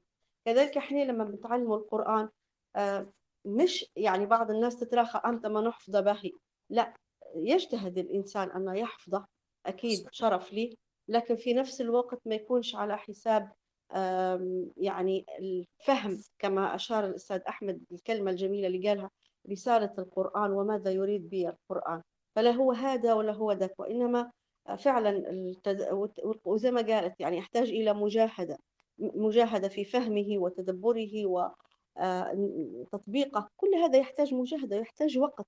ولهذا الصحابة كانوا يقولوا الذي يحفظ سورة البقرة يعظم فينا، الذي يحفظ سورة البقرة يعني هل تتوقعوا أن ذاكرة الصحابة ما تستوعبش أن هي تحفظ سورة البقرة بسرعة على سبيل المثال؟ لا أبدا. المسألة أنهم كانوا يقرنون القرآن بالعمل. حتى سيدنا عبد الله بن مسعود رضي الله عنه يقول في كلمة جميلة يعني تكتب بماء الذهب، يقول فيها بالحرف الواحد، أنه لا أريد أن أقول بالحرف الواحد، يعني يقول فيها، يعني أرجو أن أكون حفظت الجملة، نتكلم من رأسي يعني، فيقول فيها أنه يكون يعني كانت الآيات تنزل على رسول الله صلى الله عليه وسلم 5 آيات 6 آيات 10 آيات، فيقول فنحفظ فلا نجاوزهن، يعني بمعنى ما نمشوش للي بعدهم حتى نحفظهن ونعلم ما فيهن ونعمل بما فيهن. فشفت كيف أن القرآن هنا ما يجاوزوش الآيات، ما ينتقلش للي بعدها، يحفظها إلا ما يكون ثبتها وحفظها ثم فهم ما فيها ثم عمل بها. فهم فكانوش يفصلوا بين القول والعمل، فكنا يعني كانوا يقروا باش يطبقوا. إن شاء الله نحن ما نكونوش من الذين يقرؤون لأجل أن يتباهوا أو نعوذ بالله من هذا الحال، يعني ربي يغلبنا على أنفسنا ونكون أهل للقرآن الكريم حقا وصدقا. إن شاء الله إن شاء الله. بارك الله فيك أستاذة زهرة، شكرا رشا على موضوع التدريج، وإحنا إن شاء الله نكون الحلقة هذه حاولنا هي شنو الفكرة من المحاور اللي طرحناها من الموضوع هذا، إن نحاول نديروا تدريج للغاية اللي نبغى نوصلها. حق صراحة نبغى نوصل لموضوع أن إحنا نتغير القرآن، فنقدر ندير ملخص توا سريع للحلقة. إحنا سامحونا طولنا، زدنا نص ساعة زيادة. فاليوم كان حديث الشق الأول منه، تكلمنا عن موضوع كيف وصلنا القرآن، حاولنا نجاوبه الإجابة، حاولنا نجاوبه على السؤال هذا كيف وصل، درنا عرض تاريخي اللي صار، بعدين فتحنا باب النقاشات. بإذن الله حيكون في حلقة أخرى حنتناقشوا فيها الموضوع من جانب عملي، مشاكل حياتية نواجهوا فيها مع القرآن، سلوكيات الناس، عاداتنا احنا كيف ماشي مع الموضوع، حتى نتكلموا من جانب الهوية الليبية. الموضوع الهوية الليبية والقرآن والدين في خلطة صايرة في النص، ضروري نفهموها باش ان احنا نقدر نوصل لموضوع فهم أعمق للقرآن الكريم وتطبيق ليه، ونتخلصوا من بعض العادات الخاطئة موجودة في مجتمعنا. شكرا جزيلا لكم على استماعكم، صبركم، مشاركتكم معنا، كلكم فردا فردا شاركتوا معنا اليوم. بارك الله فيكم، وسامحونا لو أخطأنا، فلو كان في خطأ فمن أنفسنا والشيطان. شكرا جزيلا أستاذة زهرة أنك أنت وافقتي معنا الحديث معنا اليوم. نبي نسمع منك يعني خلال دقيقة دقيقتين كي السلام عليكم. آيات تفضلي لو عندك مداخل. معلش وبعدين نبي حل عليكم. اوكي آيات، انا بنسمع منك اخر مداخلة بعدين السادة زهرة تخدمي معنا. تفضلي آيات. سامحوني غير بنقول نقطة أخيرة بس. تفضلي. تمام.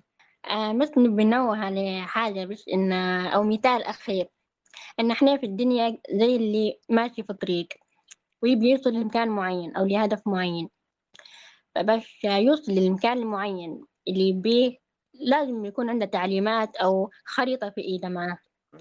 فالخريطة هذه اللي بإيده كأنها القرآن، هو اللي حتوصله للمكان صح بالضبط زي ما يبي، وهو اللي أيضا حتوصله سليم وصحيح، عكس الإنسان اللي ماشي هو هيك ماشي هيك بجوه، مش ما عندهاش خريطة معينة، ما عندهاش قاعدة معينة يمشي بها. والأهم من هذا إن الخريطة هي حتحميك حتى في الدنيا قبل الآخرة، يعني حتوريك كيف تعيش حياتك بالضبط في الدنيا حتى قبل ما توصل للآخرة. وهذه النقطة هلبة حسيتها في الناس ما هيش متعارفة، يعني ديما القرآن كيف البال إنه غير باش نوصل للآخرة بس، هي لا، هو حتى بيبين لك هلبة، بيوريك كيف تعيش حياتك صح وبسهولة وبسعادة حتى في الدنيا قبل الآخرة. بس هذه اللي بنقولها. بارك الله فيك. والله تعرفي انت زي يقولوا وكان ختامها مسك. الله يبارك فيك يا يعني. انا سعيد جدا بالمداخله بتاعك. شكرا جزيلا. شكرا، بارك الله فيكم جميعا. القرآن منهج حياه يسعدنا في الدنيا والاخره. هو عموما الله عز وجل يقول، ذكرتني بالايه طه ما انزلنا عليك القرآن لتشقى. القرآن مش باش نشقى به في الدنيا، بل نسعد به في الدنيا والاخره. شكرا لكم. انا بس نطول احنا. نعم صحيح. فأنا شاكرة جدا سيد عبد الرحمن والفريق هذا الطيب وكلكم كمستمعين. إن شاء الله تكونوا استفدتوا. الحلقة هي زي ما قلنا مفتاح، لأن تكلمنا فيها عن توثيق القرآن. هو توثيق القرآن بحد ذاته راه والله محاضرات أنا حاولت نجملها، راه مش طولت لأن الموضوع فعلا دقيق. وتعرضنا أيضا تكلمنا عن تعريف القرآن وماذا نقصد به، ولكن طبعا نحن لم نتكلم مثلا عن أسماء القرآن أو صف القرآن وكذا، فما نعرفش يعني ممكن بين فينا وأخرى نفتح موضوعات في هذا. لكن الموضوع القادم بإذن الله مش معناها أمتم ينسق عبد الرحمن، يعني أنتم عندكم موضوعات مختلفة، ممكن يكون فعلا على مسألة تعاملنا نحن مع كتاب الله تعالى. نتمنى أن أكون أفدتكم. حاولت أن ما تكونش المعلومات يعني أكاديمية صرفة، وأن هي تجمع بين العقل والمنطق وبين القلب والوجدان. على الأقل يعني شخصيا بعد هذا الحديث هذا استمتعت واستفدت أيضا بكم وبملاحظاتكم. وجميل أن أجد شباب وفتيات متعلقون بكتاب الله عز وجل ويتحدثوا عن تجارب لهم. أنا سعيدة جدا جدا، وزاد زادت رهبة وعظمة القرآن في قلبي، وأيضا يعني تساؤلات في نفسي يعني كيف أنا حالي مع القرآن. فإن شاء الله نسأل الله سبحانه وتعالى فعلا هذه الأمة أعزها الله عز وجل بهذا الكتاب. دائما أنا أقول في جملة زاوية العلاقة بين الأمة وكتاب الله في المجال النهضة مرتبط بالقرآن، فكلما كانت الأمة على منهج القرآن حقيقة وواقعا وصدقا كلما كانت هي الأسمى والأعلى ولها مكانها الرفيع في المشهد الحضاري الإنساني، مصداقا حتى لقول آيات لما قالت له القرآن له أثر في الدنيا حتى قبل الآخرة. وكلما بعدت عن هذا المنهج كلما يعني دخلت في السكون الحضاري، ما بيش نقول الموت لأنها إن شاء الله أمة لا تموت. فهذه الزاوية واضحة على مر التاريخ، فصلى الله سبحانه وتعالى أن ينفعنا ويرفعنا ويرقينا وينقينا ويرفع بنا ويصلح بنا ويعز بنا الإسلام ويرفع قيم الخير في بلداننا من خلال تمسكنا بكتابه العزيز. بارك الله فيكم وجزاكم الله خير الجزاء، وإن شاء الله نكون كلنا من أهل القرآن الذين هم أهل الله وخاصة. بارك الله فيك سيدة زهرة، شكرا شكرا جزيلا. ملاحظات بس أخيرة، الحلقة هذه طبعا مسجلة، تقدروا يعني ترجعوا لها إن شاء الله تسمعوها مرة تانية. في حاجة أخيرة بنقولها، أن إن شاء الله مع يعني في خلال المنتدى منيرين رابط للمرحلة الفيدباك أو التعليق الراجع، تقدروا تبعتوا لنا ملاحظاتكم تعليقاتكم أي شيء تبوا تقولوه لنا في رابط مخصص، نبوا نسمعه يعني نبوا نعرفه عن طريقكم. استبيان هيكون من غير اسم، ففيه يعني بطريقة سرية تقدروا تبعتوا لنا أي ملاحظات تبوها. الحاجة الأخيرة اللي هي شو بنقول، بارك الله فيكم إن شاء الله. حاجة نسيتها، بالنسبة أي حد عنده مثلا تسجيل فيديو مثلا شابحة أو كتاب أو مقالة أو شيء لها علاقة بموضوع الحلقة، يا ريت تعلقوا به في التعليق في يعني البوست الخاص بالحلقة هذه في المنتدى باش نستفيدوا منه احنا، لأن عارف أكثر كلكم يعني كده شابحين فيديوهات وحاجات ومعلومات أو مصادر تنفعنا، فللأسف راهو بصراحة كل شيء تكتبوا فيه نقروا فيه ونستفيدوا منه، والأجر كله حاصل لكم. هذه الملاحظات الأخيرة، شكرا جزيلا، وإلى لقاء آخر إن شاء الله في حلقة أخرى. والعصر إن الإنسان لفي خسر إلا الذين آمنوا وعملوا الصالحات وتواصوا بالحق وتواصوا بالصبر. والسلام عليكم ورحمة الله وبركاته. عليكم السلام ورحمة الله.